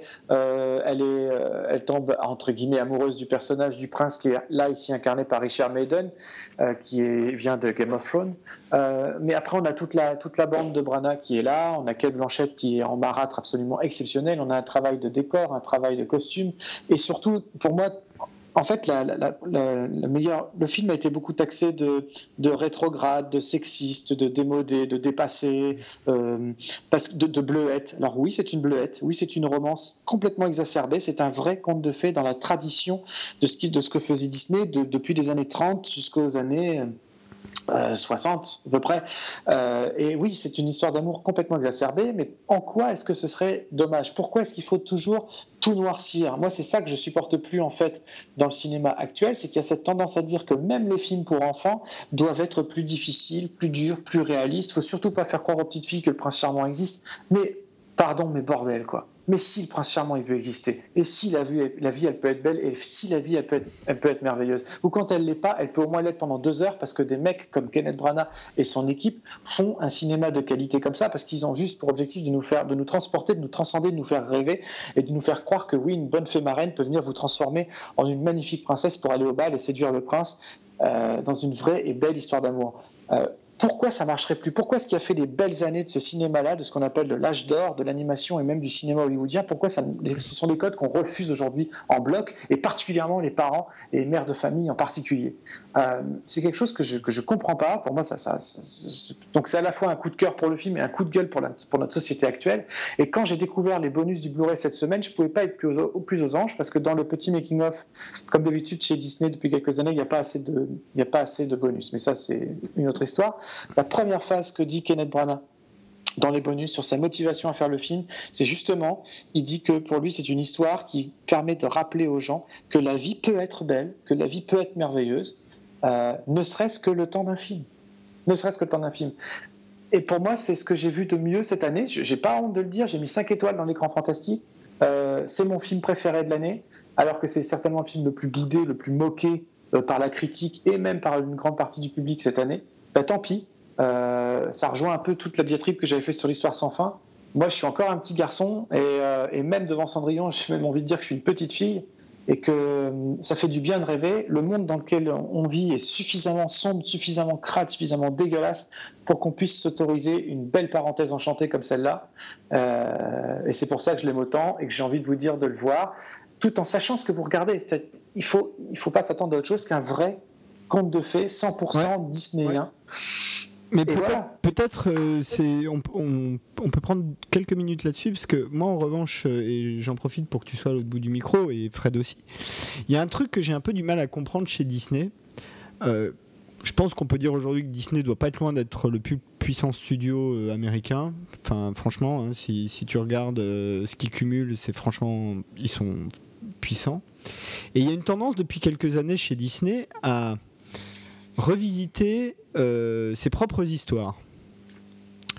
Et, euh, donc il y a Cendrillon, mais on aurait pu citer Maléfique aussi, qui revisite euh, La Belle au Bois dormant. même d'une certaine manière Into the Wood. Alors certes, c'est une comédie musicale qui est antérieure au film. Des années 80. Oui, tout à fait. Mais malgré tout, ça fait aussi ce, ce job-là. Et, j'ai un peu du mal à. Et, d'une certaine manière, on peut citer Once Upon a Time, euh, qui, passe, sur ABC, qui est aussi membre, enfin qui fait partie du groupe Disney aussi. Euh, et, du coup, j'ai un peu du mal à comprendre le, la cohérence là-dedans. C'est-à-dire que euh, tu as d'un côté Maléfique qui presque réhabilite le personnage de, la sorcière, T'as euh, Into the Wood qui est presque une, une, révision potache euh, des grands thèmes euh, des contes de fées. Cendrillon, je l'ai pas vu, mais si j'en écoute ce que tu dis, qui au contraire va plutôt vers une espèce de retour de la tradition des années 30 à 60 Disney, quoi, quelque chose comme ça. Donc j'ai un peu du mal à, à, saisir la cohérence dans tout ça, et du coup, chaque fois qu'il y en a un qui sort, je sais pas trop à quoi m'attendre en fait. Ah, il faut, ils, sont, ils sont chacun à savourer, euh, ou en tout cas à, appréhender avec, un, avec leur spécificité. Tu l'as très bien dit, Maléfique, c'est une relecture, c'est un point de vue différent sur une œuvre qu'on croyait connaître et qui nous est présentée de manière différente. Into the Woods, c'est, Into the Woods, c'est Disney, mais ça ressemble pas à un Disney, hein, très, très, très, très concrètement. Ah, c'est vraiment euh, visuellement quand même, je trouve. Oui, le, ton non, le ton non, mais visuellement quand même. Oui, euh, on est plus proche, oui, effectivement, de Jack, euh, le Rico Magique, euh, de l'apprenti sorcière, ce genre de, ce genre de vieux film, quoi. Mais, ouais, mais je vois très bien ce que tu veux dire, mais non, là-dessus, j'ai pas la réponse. C'est de confier à des gens très différents, tout simplement. Et dans le cas de Cendrillon, c'est à la fois un vrai film Disney, comme je dis, c'est un vrai film de Kenneth Branagh. Le deuxième chez Disney, au moins, d'ailleurs. C'est le deuxième chez Disney après Thor. Après Thor, ouais. Et et je, et je, en plus, ils devaient pas être trop mécontents de Thor d'ailleurs, euh, les petits gars de chez Disney. Non seulement ils sont pas mécontents, mais en plus tu as Chris Hemsworth qui est en train de militer pour qu'ils viennent réaliser Thor 3, parce que mm. moi je, croise les doigts, j'aimerais bien que ça se passe comme ça. Et euh, donc pour ceux qui sont pas très Disney, mais qui sont en revanche très Kenneth Branagh, et qui se demande ce qu'il a été se fourvoyer chez Disney, eh ben, juste envie de dire, il s'est pas fourvoyé du tout. C'est-à-dire qu'il a fait un vrai film de Kenneth Branagh. Ça fait même plusieurs, euh, plusieurs titres euh, de Jack Ryan ou, même Thor, où il s'était un petit peu, pas égaré, mais il avait essayé des choses nouvelles. Là, il revient à ce cinéma qui fait que je l'ai autant aimé dès ses débuts, c'est qu'il revient à un cinéma très théâtral et il s'autocite. Et il y, a une vraie, il y a une vraie recherche de cadre constante. Euh, par exemple, tout le début du film est filmé en, plomb, en contre-plongée du ras du sol. À partir du moment où euh, son père disparaît, on est, il, filme euh, en plan, en plan direct tout droit. Et à partir du moment où elle rencontre le prince, on est en plongée, on est en envolée. Il y a vraiment une progression réel de l'image et des autocitations par rapport à ces anciens films. Le film s'ouvre sur une image champêtre très très copier-coller de beaucoup de bruit pour rien. Il, y a, il reprend les, les pas de valse qu'il faisait avec Elena Bonham Carter dans, dans, Frankenstein. Là, il les reprend entre Cendrillon et son père. Donc il y a vraiment un, super travail. Dans le Blu-ray, d'ailleurs, il y a trois minutes euh, inédites sur un, début alternatif où on voit un peu plus de Léa Atwell, un peu plus du père, un peu plus de la petite Cendrillon. Donc c'est un vrai film, c'est un vrai film 100% Kenneth Branagh. Ouais, bah, J'insiste bien là-dessus. Alors peut-être moi je suis moins sensible parce que pour moi le, enfin il y a une partie du cinéma de Kenneth Branagh que j'aime moins. Euh, tu vois, par exemple, euh, même si j'adore les pièces, beaucoup de bruit pour rien, Hamlet, euh, c'est- pas forcément des, des films de Kenneth Branagh que j'aime beaucoup. Moi, si j'avais un top 3 Branagh, ce serait euh, en 1 Dead Again, en 2 Au beau milieu de l'hiver et en 3 Peter's Friend, tu vois. Ouais, je vois. c'est plus moins théâtraux. voilà, et puis peut-être les plus intimistes. Je trouve que c'est c'est un, pour moi c'est un meilleur directeur d'acteur que réalisateur. Euh, Je suis pas d'accord. pour moi, hein, pour moi, sauf euh, sauf Dead Again qui est euh, qui est un film impressionniste euh, tourné dans les années 80-90 quoi, mais qui est Bah, c'est un vraiment hommage à Orson Welles, c'est Alfred Hitchcock mélangé euh, et Fritz Lang. et Fritz Lang. Euh, c'est vraiment un hommage aux imp- ou même Murnau ou des, des gens comme ça. Enfin c'est Ah oui. vraiment euh, tu, tu retrouves ça dans les séquences en noir et blanc. Enfin t'as tout un truc euh, donc et même un peu de Buñuel presque. Enfin des, des choses comme ça. Donc c'est il y, a- il y a vraiment quelque chose d'intéressant dans, dans Dead Again. Et même au beau milieu de l'hiver qui est un film tout en noir et blanc qui ressemble presque à un jarmouche tu vois à l'image. Oui, complètement. donc voilà. Après je t'avoue que les, les choses plus amples de Branagh j'aime hein, euh, moi Thor j'aime bien. euh, je pense que si je voyais Cendrillon, je, je- ça me déplairait pas. Euh, je l'ai toujours pas vu, hein, mais c'est pas ce que je préfère dans son cinéma. Fred? Moi, c'est pas trop trop ma cam, hein, pour être tout à fait honnête. Bien que la façon dont on a parlé vient, ça m'a plutôt donné envie de voir le film. Euh, parce qu'il est extrêmement enthousiaste et que voilà, il, a des envolées qui donnent, voilà, il est convaincant. Donc rien que pour ça, je regarderai. Euh, après le cinéma de Branagh, à part Peter's Friends, qui pour moi est son meilleur film. Euh, je suis pas trop trop fan. J'aime bien Dead Again également. Euh, je serais un peu comme toi, Christophe, plus dans, sa veine un peu plus, euh, on va dire réaliste euh, que, très que très théâtral. Je suis je suis pas fan du metteur en scène. Et Jack Ryan, c'était vraiment une bonne bouse. quand. Bon, ça, tout le monde est d'accord là-dessus. euh, Jack- Même moi. Ouais, voilà, Même moi, je suis d'accord. ouais, Voilà. Jack Ryan, euh, il y a C'est pour dire. il y a euh, Là-dessus, euh, bon. Ok, et bah écoute, Oh, pardon, Fred. j'ai fait un petit peu long sur Cendrillon, je suis désolé. Non, c'est pas grave. Fred, euh, vas-y. Toi, t'as as Ah. plein de DVD dont tu dois nous parler.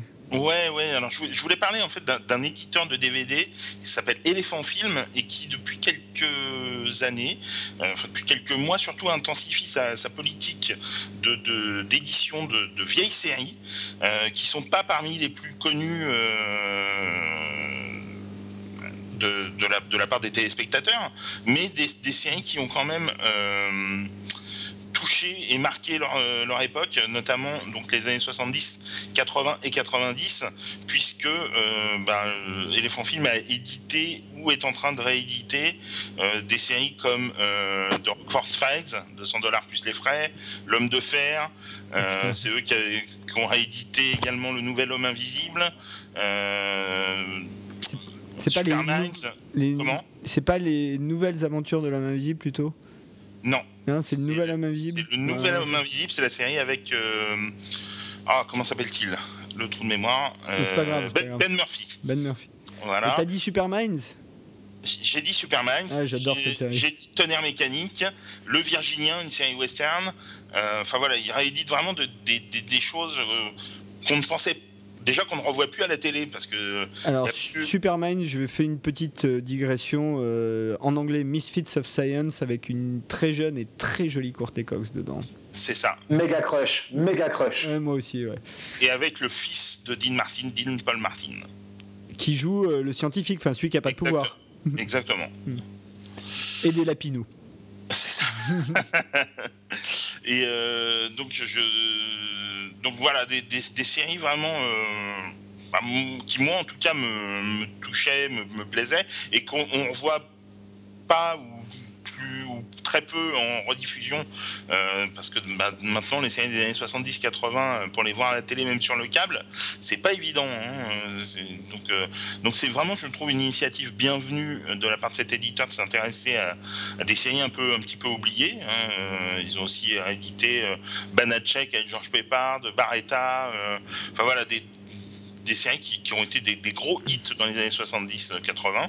Et là, ils viennent de sortir, donc le 26 août, trois sitcoms des, des années 80-90 qui parleront sans doute aux, ados de, ces époques-là, puisqu'ils ressortent donc les saisons 1 de Sauvé par le Gong.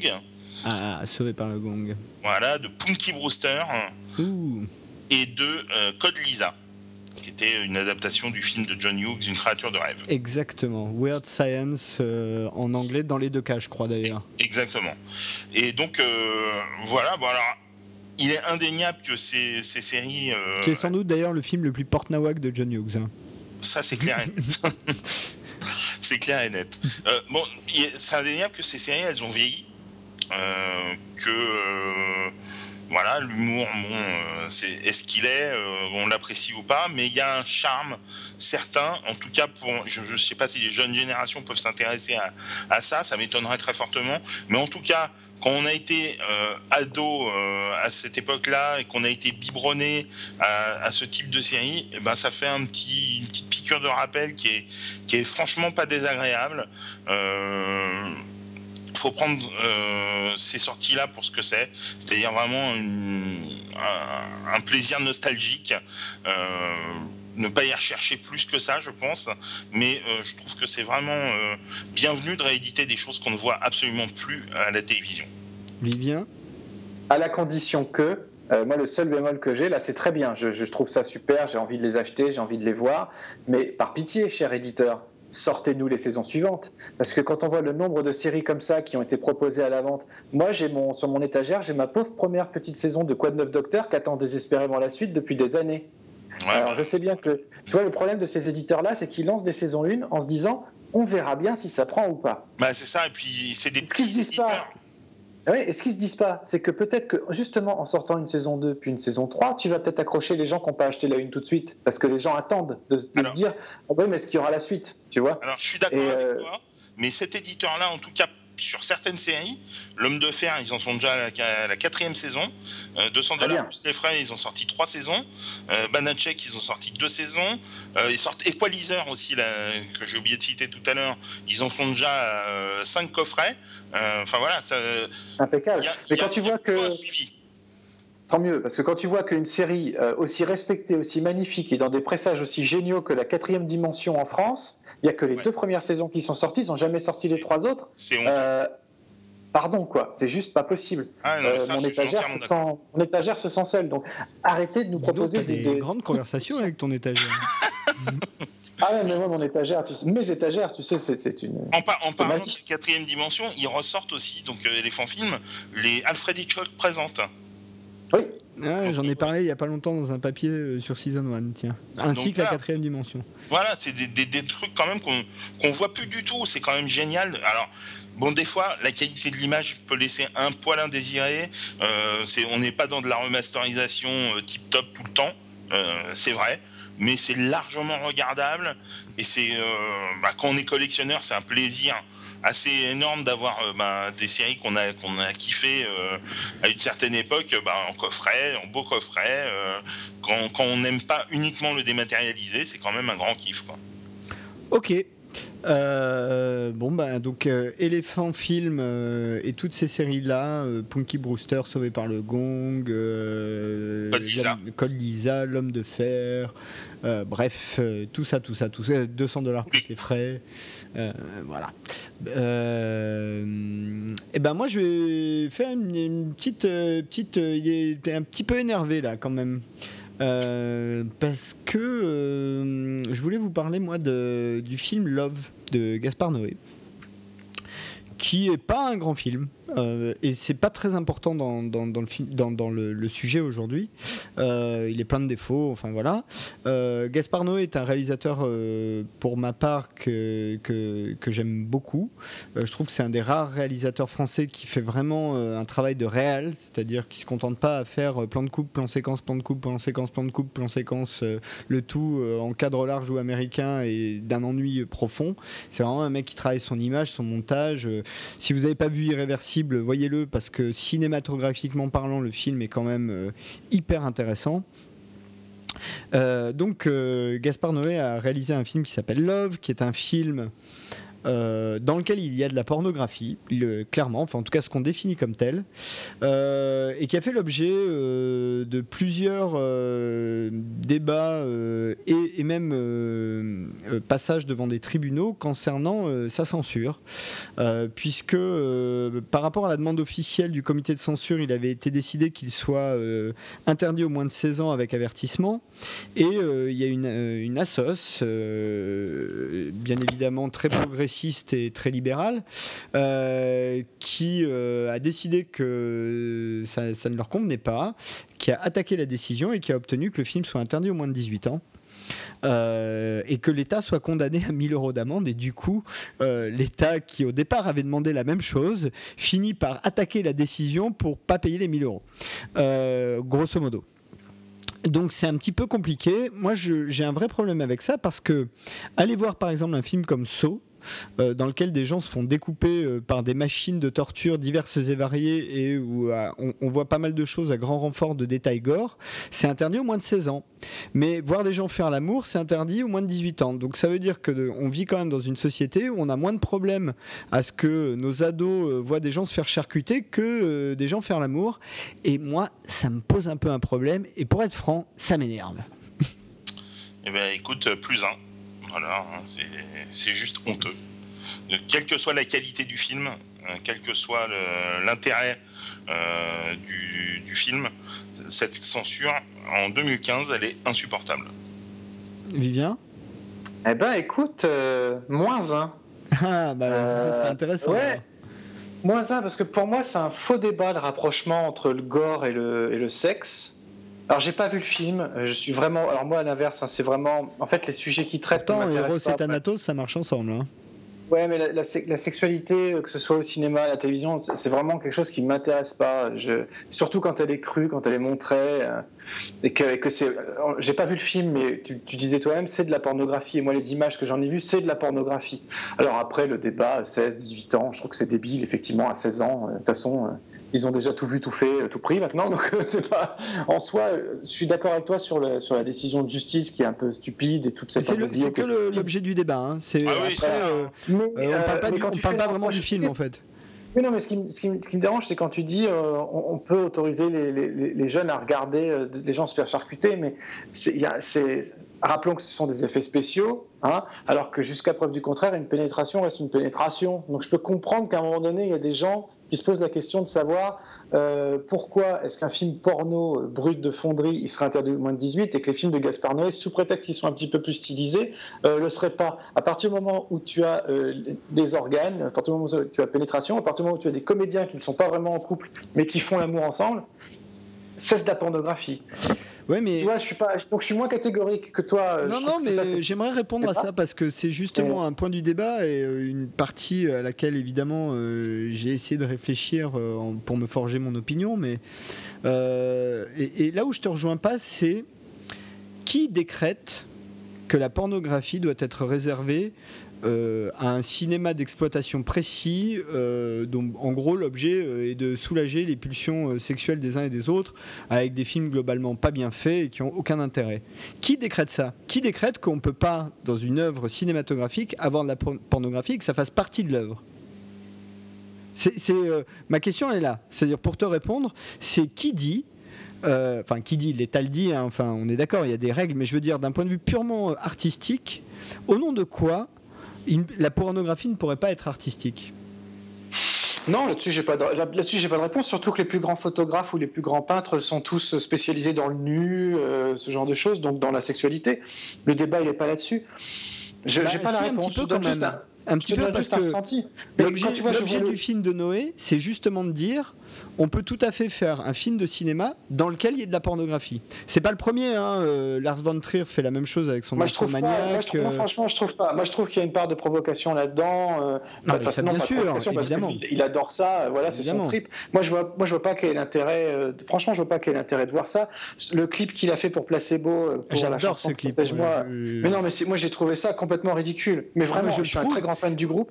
Quand j'ai vu ça, je me suis dit, mais non, mais c'est Ah bah tu vois, la, la mais pardon, mais voir ce pont. Les voir se pomper euh, comme ça dans une espèce de backroom un peu chic, euh, c'est tout ce Non, que j'aime pas. en fait, euh, c'est un salon 16e le truc quand même. Ouais, voilà. une backroom un je peu chic. ça.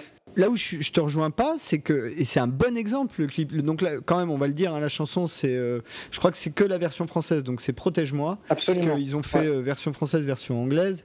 Euh, c'est, il y a deux albums de Placebo, en gros. hein. C'était, je sais plus pour quel album. Je crois que c'est hein, celui où il y a Meds ou un truc comme ça.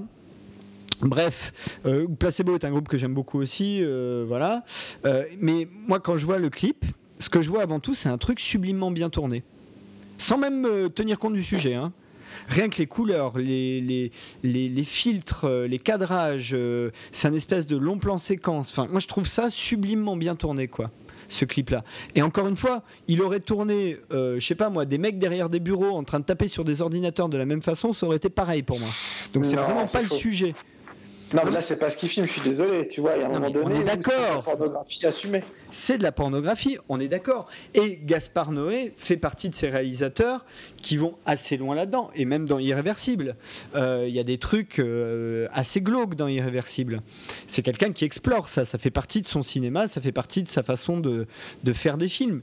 Mais ceci étant dit, c'est un mec qui sait tenir une caméra, ou en tout cas qui sait la faire tenir, qui sait faire des cadres, qui sait faire des montages, qui sait, qui sait mettre en lumière, qui sait filtrer, qui sait... euh, tu vois, et, et moi c'est ça que je vois quand je vois du Gaspard Noé. Avant tout, euh, je fais partie des gens qui ont, qui ont apprécié Hunter the Void pour ça.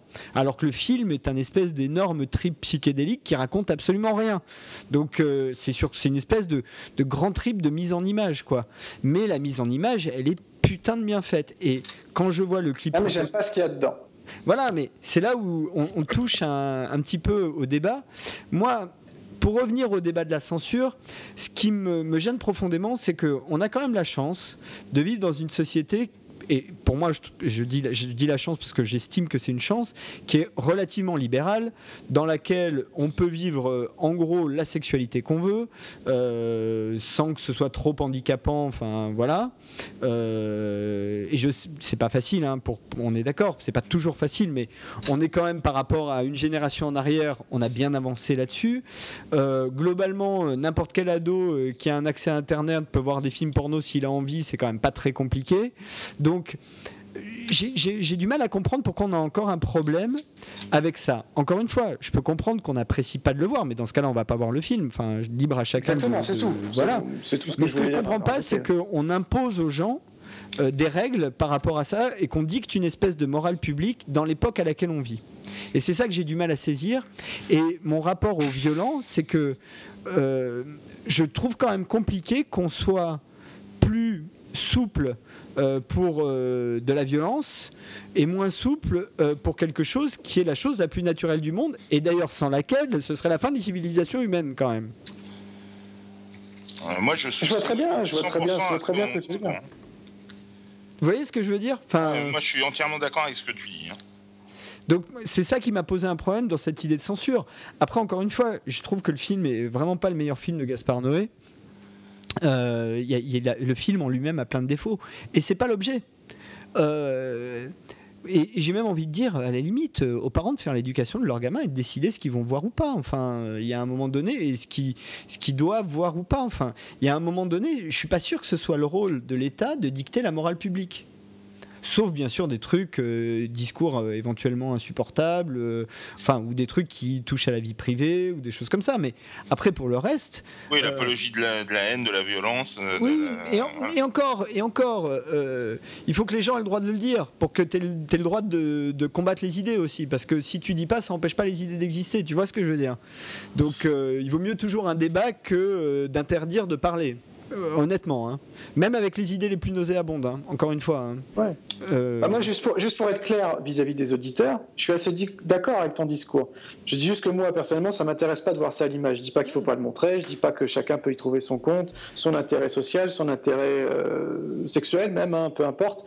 Euh, je veux pas, je voudrais pas que mon discours soit mal pris ou vu comme un discours réac euh, hyper euh, sectaire, quoi. C'est juste que moi, personnellement, je, je comprends pas l'intérêt d'une sexualité trop appuyée à l'image, surtout quand elle s'inscrit dans le cadre d'un récit. Encore une fois, j'ai pas vu Love. Hein. Euh, mais par exemple, je m'étais. Euh, tiens, on va revenir deux secondes sur Sense8 où je m'étais énervé, on en avait parlé sur la scène du God ceinture euh, du pilote. parce que pour moi, ça apporte rien on a compris, je suis sensible à leur histoire d'amour. Bien sûr qu'on peut voir un petit peu de scène d'amour, etc. Mais là, là, on est dans la provoque tu vois, assumer, mais montrer, etc. Clairement, pour revenir, euh, pour, pour te répondre là-dessus, et on je l'ai toujours dit aussi, euh, et, on sait que je, enfin maintenant on, défend Sense8. D'ailleurs, je ne sais pas Fred, mais euh, toujours pas vu. Ah bon bah vois Sense8 et on en reparle. D'autant que je crois que, enfin, on va en reparler dans pas longtemps, mais il y a un discours militant dans Sense8. Bien sûr qu'il y a un discours militant. Et quand tu connais l'histoire de Lana Wachowski, ça paraît euh, naturel euh, qu'elle milite. Euh, mais ce que je trouve intéressant. je, je suis sensible à ça. Ouais, non, non, mais je n'ai pas de doute là-dessus, Vivien. Mais pour te répondre, ce que je trouve intéressant avec cette séquence-là, c'est que, un, il y a de la provocation. Comme d'ailleurs dans la séquence des naissances, qui est, je crois, à la fin de l'épisode 4, où euh, il y a quand même des images très, euh, très anatomiques. Hein. Enfin, franchement, euh, à part dans des cours de biologie en cinquième ou en quatrième, je me rappelle pas avoir vu une naissance d'aussi près depuis longtemps. Oui, mais là, tu vois, étonnamment, et c'est là où je suis en plein paradoxe, c'est que c'est tellement jusqu'au boutiste que, ça, que je trouve ça absolument brillant. Oui, mais dans les deux cas, ça, dit, pour moi, ça dit la même chose, c'est que ça pousse un sens, une, une sensibilité, un discours par l'image par une image, pas par euh, du texte, pas par des idées, pas de manière intellectuelle, de manière vraiment visuelle. Et, pour moi, ça, c'est le job d'un réel, quoi. Et c'est en ça que la séquence du God Ceinture, tu vois, par exemple, je l'ai revu, hein, je me suis refait euh, la série complète une deuxième fois. Euh, donc en ayant en tête ça, en n'étant pas surpris du coup. Et ben en fait, elle est pas choquante du tout et elle est en complète harmonie. Et là en plus, tu sais déjà vers quoi vont évoluer les personnages, qui ils sont, euh, ce qu'ils représentent, etc. Et ça me choque pas en fait. Oui, ça me choque pas non plus, ça m'énerve. ça m'énerve même pas, je trouve que ça fait sens en fait. Je trouve que ça, ça rentre dans le truc. Ça fait sens 8 je sors.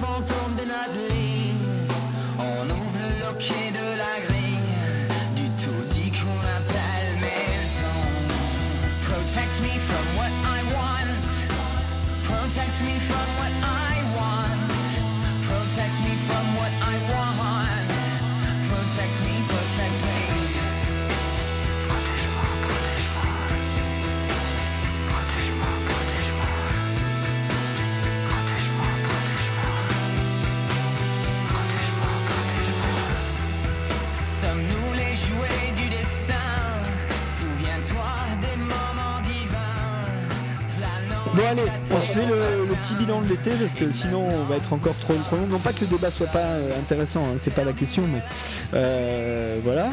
Euh, bah, peut-être on, va, on va faire un tour de table avec les, quelques films que vous avez gardés de cet été, en, commençant par Fred. Ouais, alors moi le film que j'ai préféré cet été, et vraiment sans, sans commune mesure, c'est Mission Impossible 5, euh, Rogue Nation, euh, qui, que j'ai trouvé... Euh, Rogue Nation. Voilà, pardon, excusez-moi. Excusez-moi pour l'accent. voilà, que j'ai trouvé absolument brillant en termes de mise en scène, d'action. c'est un vrai film de divertissement au sens le plus noble du terme ça, ça bouge, c'est drôle, c'est on vibre. Euh, c'est pour ça qu'on va au cinéma. Et euh, voilà, c'est vraiment l'un de mes gros coups de cœur euh, de l'été. Et sinon, j'ai aussi beaucoup apprécié la comédie américaine Vive les vacances. Alors c'est un humour très bas du front, hein, un peu dans, la veine de, des Miller, une famille en herbe, qui était sorti il y a, il y a un ou deux ans.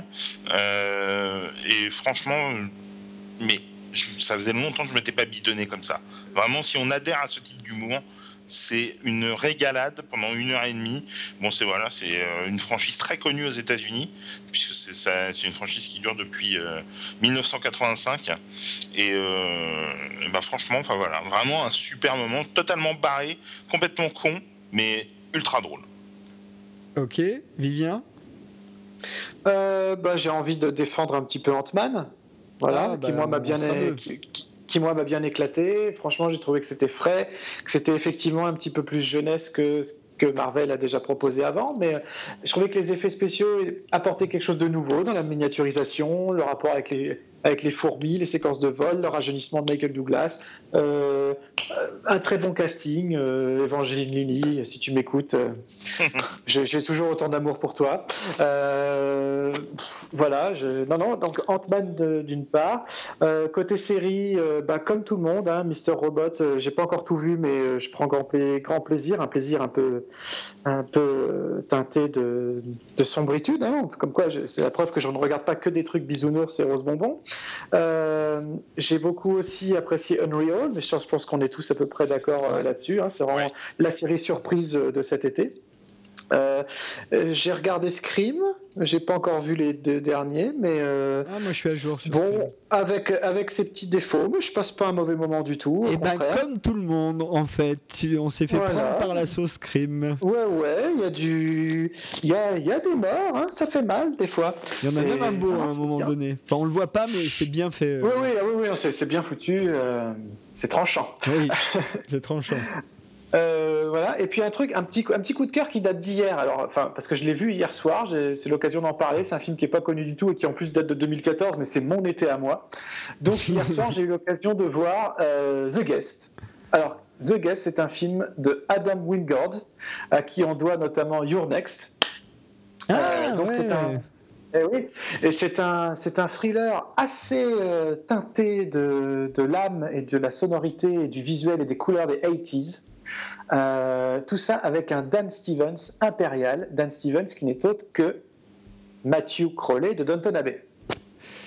Je ne regarde pas. Downton Abbey. Là, pour le coup, Moi très très différent. Donc il est, pas, on passait, il est passé du Lord euh, Bezbej de Downton Abbey à un militaire américain qui euh, vient dans la famille de son ami décédé en combat, de manière à euh, leur apporter euh, son aide, té- té- témoigner avec eux euh, ce qu'il a pu connaître avec leur fils, etc. Euh, sauf qu'en fait, tout part très très vite dans le thriller psychologique pur, puisque euh, les motivations du monsieur sont tout autres, qu'il est extrêmement violent et qu'il a un lourd secret qu'il veut protéger et qu'il n'est peut-être pas là pour ce qu'on croit. Donc j'ai trouvé que c'était un thriller qui marchait à fond.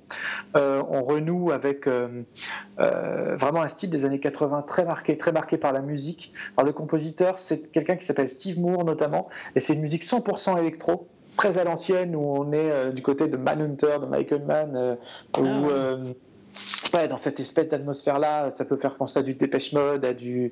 euh, ouais, disons que c'est Drive en plus assumé en termes musicaux, hein, en- en- encore plus assumé avec que, que du 80s, quoi. Que du bon vieux synthé 80s et du Carpenter, on peut penser à tous ces trucs-là. Et j'ai trouvé qu'il y avait. Un final complètement euh, grand guignolesque euh, en plein, festival d'Halloween dans un bahut, dans un, lycée, dans un décor improbable de labyrinthe d'Halloween. Euh, mais c'est assumé, ça pète pas plus haut que ses fesses, et j'ai passé un super moment. Et euh, bah, comme chacun sait, quand on écoute les émissions, que ce soit Season 1 ou Screenplay, je suis souvent dans ma voiture. Et ben ce matin, j'ai pas écouté ni Season 1 ni Screenplay, j'ai écouté la BO de The Guest dans ma voiture.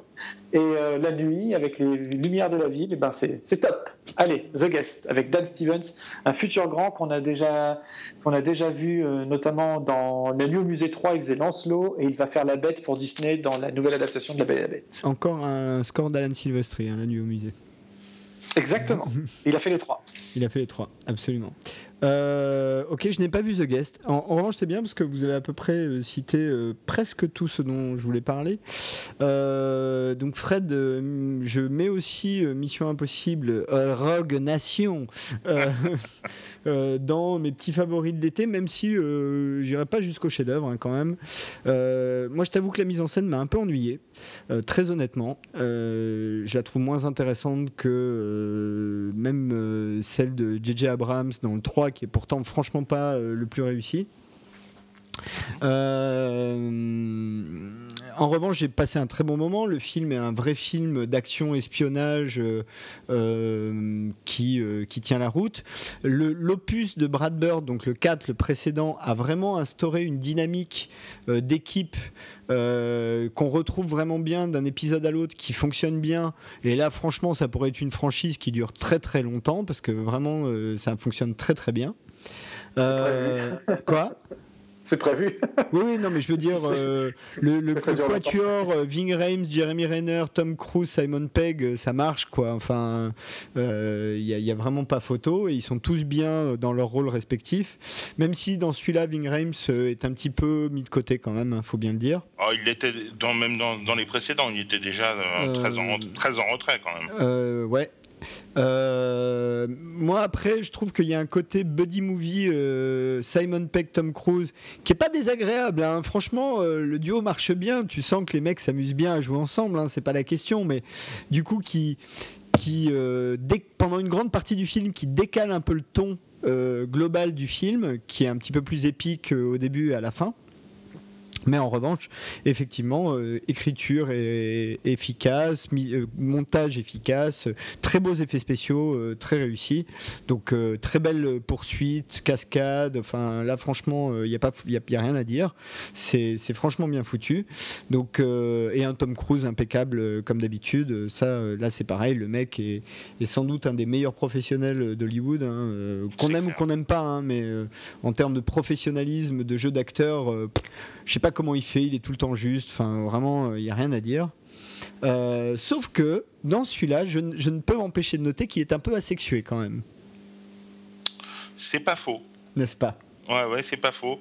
Mais c'est comme tu le dis, il est tellement euh, the, right mind at the right place. Euh, franchement, il est, il est impeccable, quoi. Ouais, mais enfin, à la fin, même pas un petit bisou avec la bonasse. Euh... non, mais on s'en fout, c'est pas ça qui nous intéresse. Hein. C'est, il est top, voilà. Tu veux vraiment du sexe partout, Christophe hein. C'est pas vrai. Hein. T'es un gros pervers, non, mais... pervers, Monsieur Bricot. Non, c'est pas. Enfin, peut-être, je, je, ne sais pas, mais euh, c'est pas la question. C'est juste que.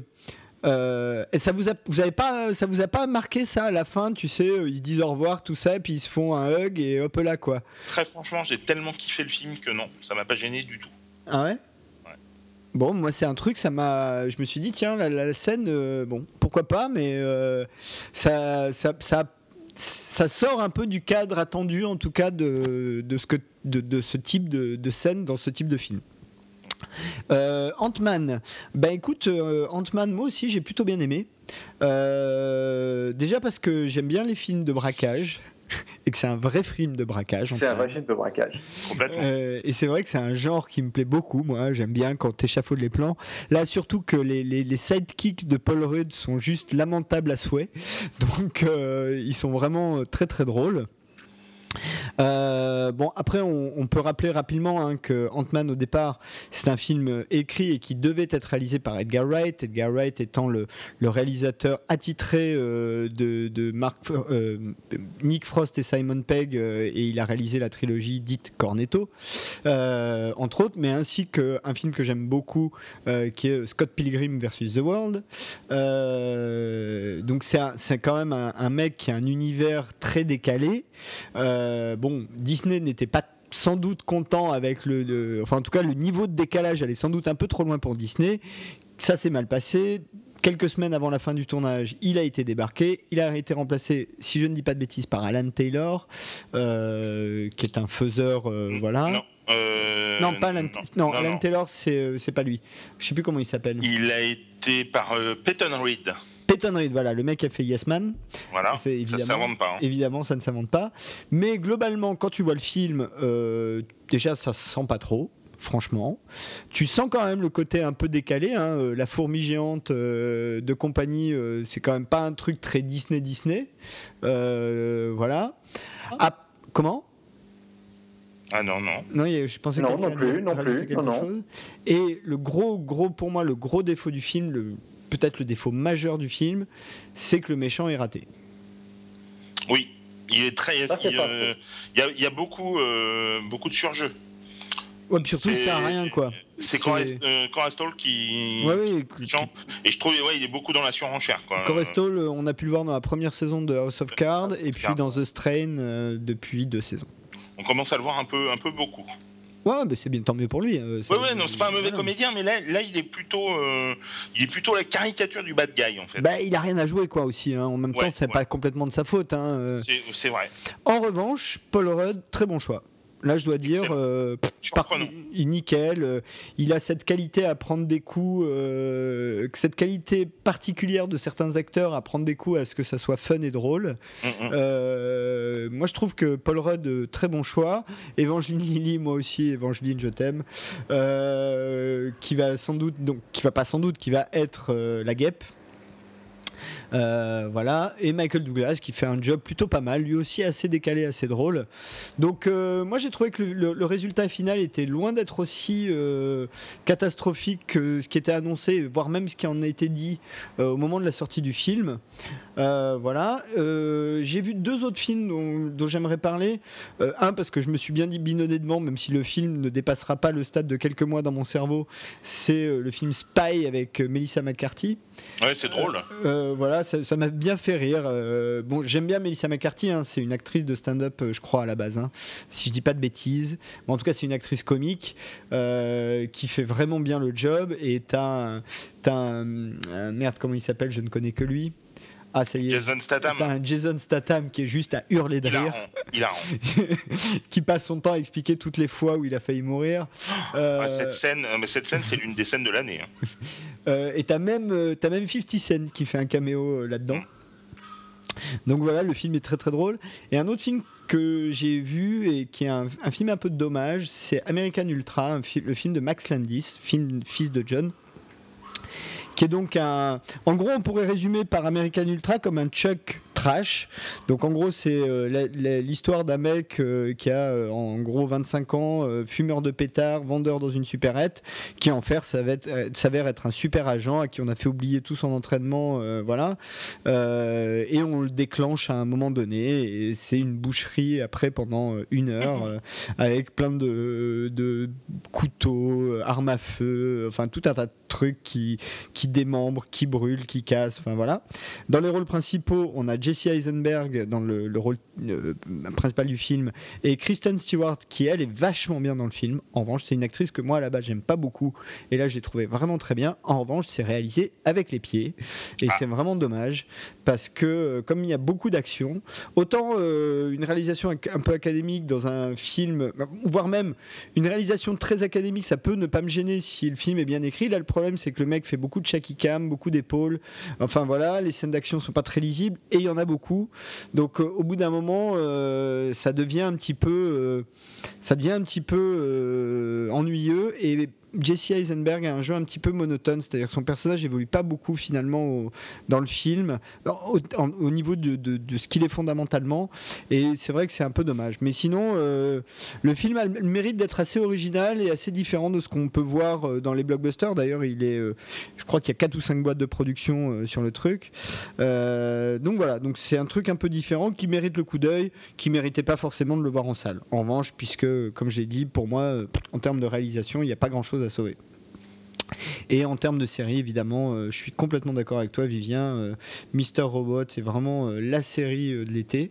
Et tu parlais de musique un peu avec des tons 80s, tout ça. Je sais pas si, enfin, je, sais que tu as prêté attention à la musique de Mister Robot. En fait, c'est même pas la peine de. Ah bah oui, complètement. Il y a un truc super intéressant. Et à ces cartons titres façon Kubrick auquel je suis très sensible aussi. Ouais, et, ouais tu verras. dans, je crois que c'est dans l'épisode 8 ou 9 où le carton titre est même carrément intégré dans la narration.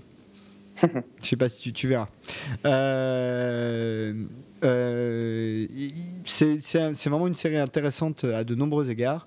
Et Unreal, euh, qui est vraiment bien foutu, même si je l'ai déjà dit dans le season 1 consacré à la série, que pour moi, l'épisode final était un petit peu en dessous, un peu raté. Sans doute, ils n'avaient pas forcément prévu qu'il y aurait une saison 2 et du coup, bon, ils ont un peu bousculé la fin. C'est un peu dommage, mais sinon, à part ça, vraiment une très très bonne surprise aussi.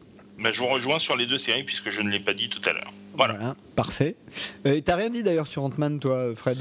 Mais j'ai trouvé ça très sympa. Euh, pas le meilleur Marvel, mais euh, vraiment passé un très bon moment. Euh, contrairement à vous, moi je suis pas fan de. Pourtant j'adore Michael Douglas, mais je suis pas fan de son rôle. Euh, Paul Rudd par contre est vraiment euh, excellent. Euh, les effectivement les sidekicks de, de Paul Rudd sont Surtout le Mexicain. Le Ouais, Mexicain, ouais. il est super drôle. c'est Michael euh, Peña si je dis pas de bêtises. Ouais, Peut-être. J'ai pas. qui est, qui est absolument euh, hilarant, mais vraiment, euh, c'est ça. Là, on sent vraiment la, la patte d'Edgar Wright dans ces scènes-là, d'ailleurs.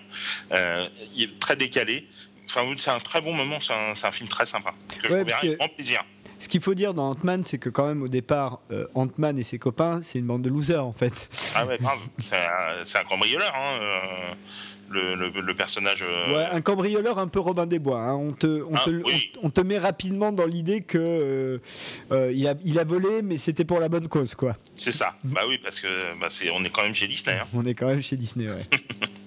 Donc, euh. Non, très sympa. Mais on est tellement bien chez Disney. est- est le, mec, le mec en met une couche, tu sais. Non, mais tu vois, par exemple, moi j'ai préféré Ant-Man à Captain America Winter Soldier. Ah, moi non. Par contre, non. Tu vois, par exemple.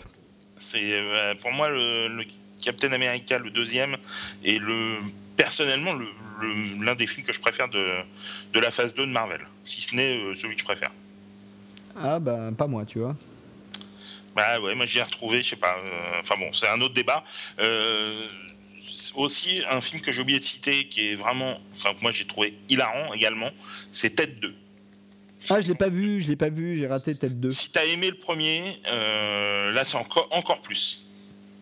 Après, faut adhérer, c'est comme vivre les vacances, faut adhérer à ce type d'humour, mais euh, c'est un, un gros gros kiff. Ah, j'ai vu Entourage le film, tiens. en parlant de Mark justement, Wahlberg. voilà, euh, Marco non, Wahlberg un peu squatté. Alors, c'est comment? Parce que je l'ai pas vu non plus et j'adore la série.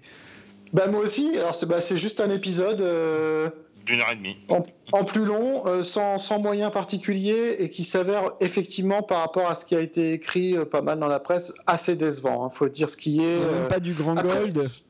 Non, t'es content. Si, si, t'as. Si, t'as du grand gold parce que de toute façon, il est grand. Voilà, c'est comme ça. Après, t'as des situations un petit peu trop abracadabrantes. T'as quelques guests, mais qui sont sympas parce qu'en plus, c'est des guests qui sont déjà passés dans la série pour la plupart. Et moi, j'ai pas passé un mauvais moment, mais uniquement sur la base de. Bah, sur la- vraiment la fan base de la série, quoi. Ouais, c'est que ça, bah, c'est un peu le problème t'es tellement, d'entourage. con- t'es tellement content de les retrouver que, ça, que tu passes pas un mauvais moment, mais si, si tu prends rendez-vous deux secondes avec ta conscience, tu te dis qu'en fait, c'est pas terrible quand même. Mais en revanche, pour revenir, euh, et puis ça- on va peut-être conclure là-dessus, sur Entourage de la série, déjà, euh, c'est plutôt une bonne série, on n'en parle pas tant que ça. Euh, moi, c'est une série que j'ai beaucoup, beaucoup, beaucoup aimé. Pour finir sur l'été, parce qu'on a eu un été où il y a eu un peu de SF. Euh, J'en ai déjà parlé par ailleurs, mais j'aimerais quand même insister là-dessus, parce que ça faisait quand même longtemps, avec deux séries euh, canadiennes euh, qui sont Ouais. arrivées en même temps, en l'occurrence Dark Matter et Killjoy. Killjoy, que j'ai pas encore vu, j'ai vu que Dark Matter. Et bah tu vois, au bilan, euh, alors c'est- la première saison est terminée, Dark Matter pas tout à fait encore, mais presque.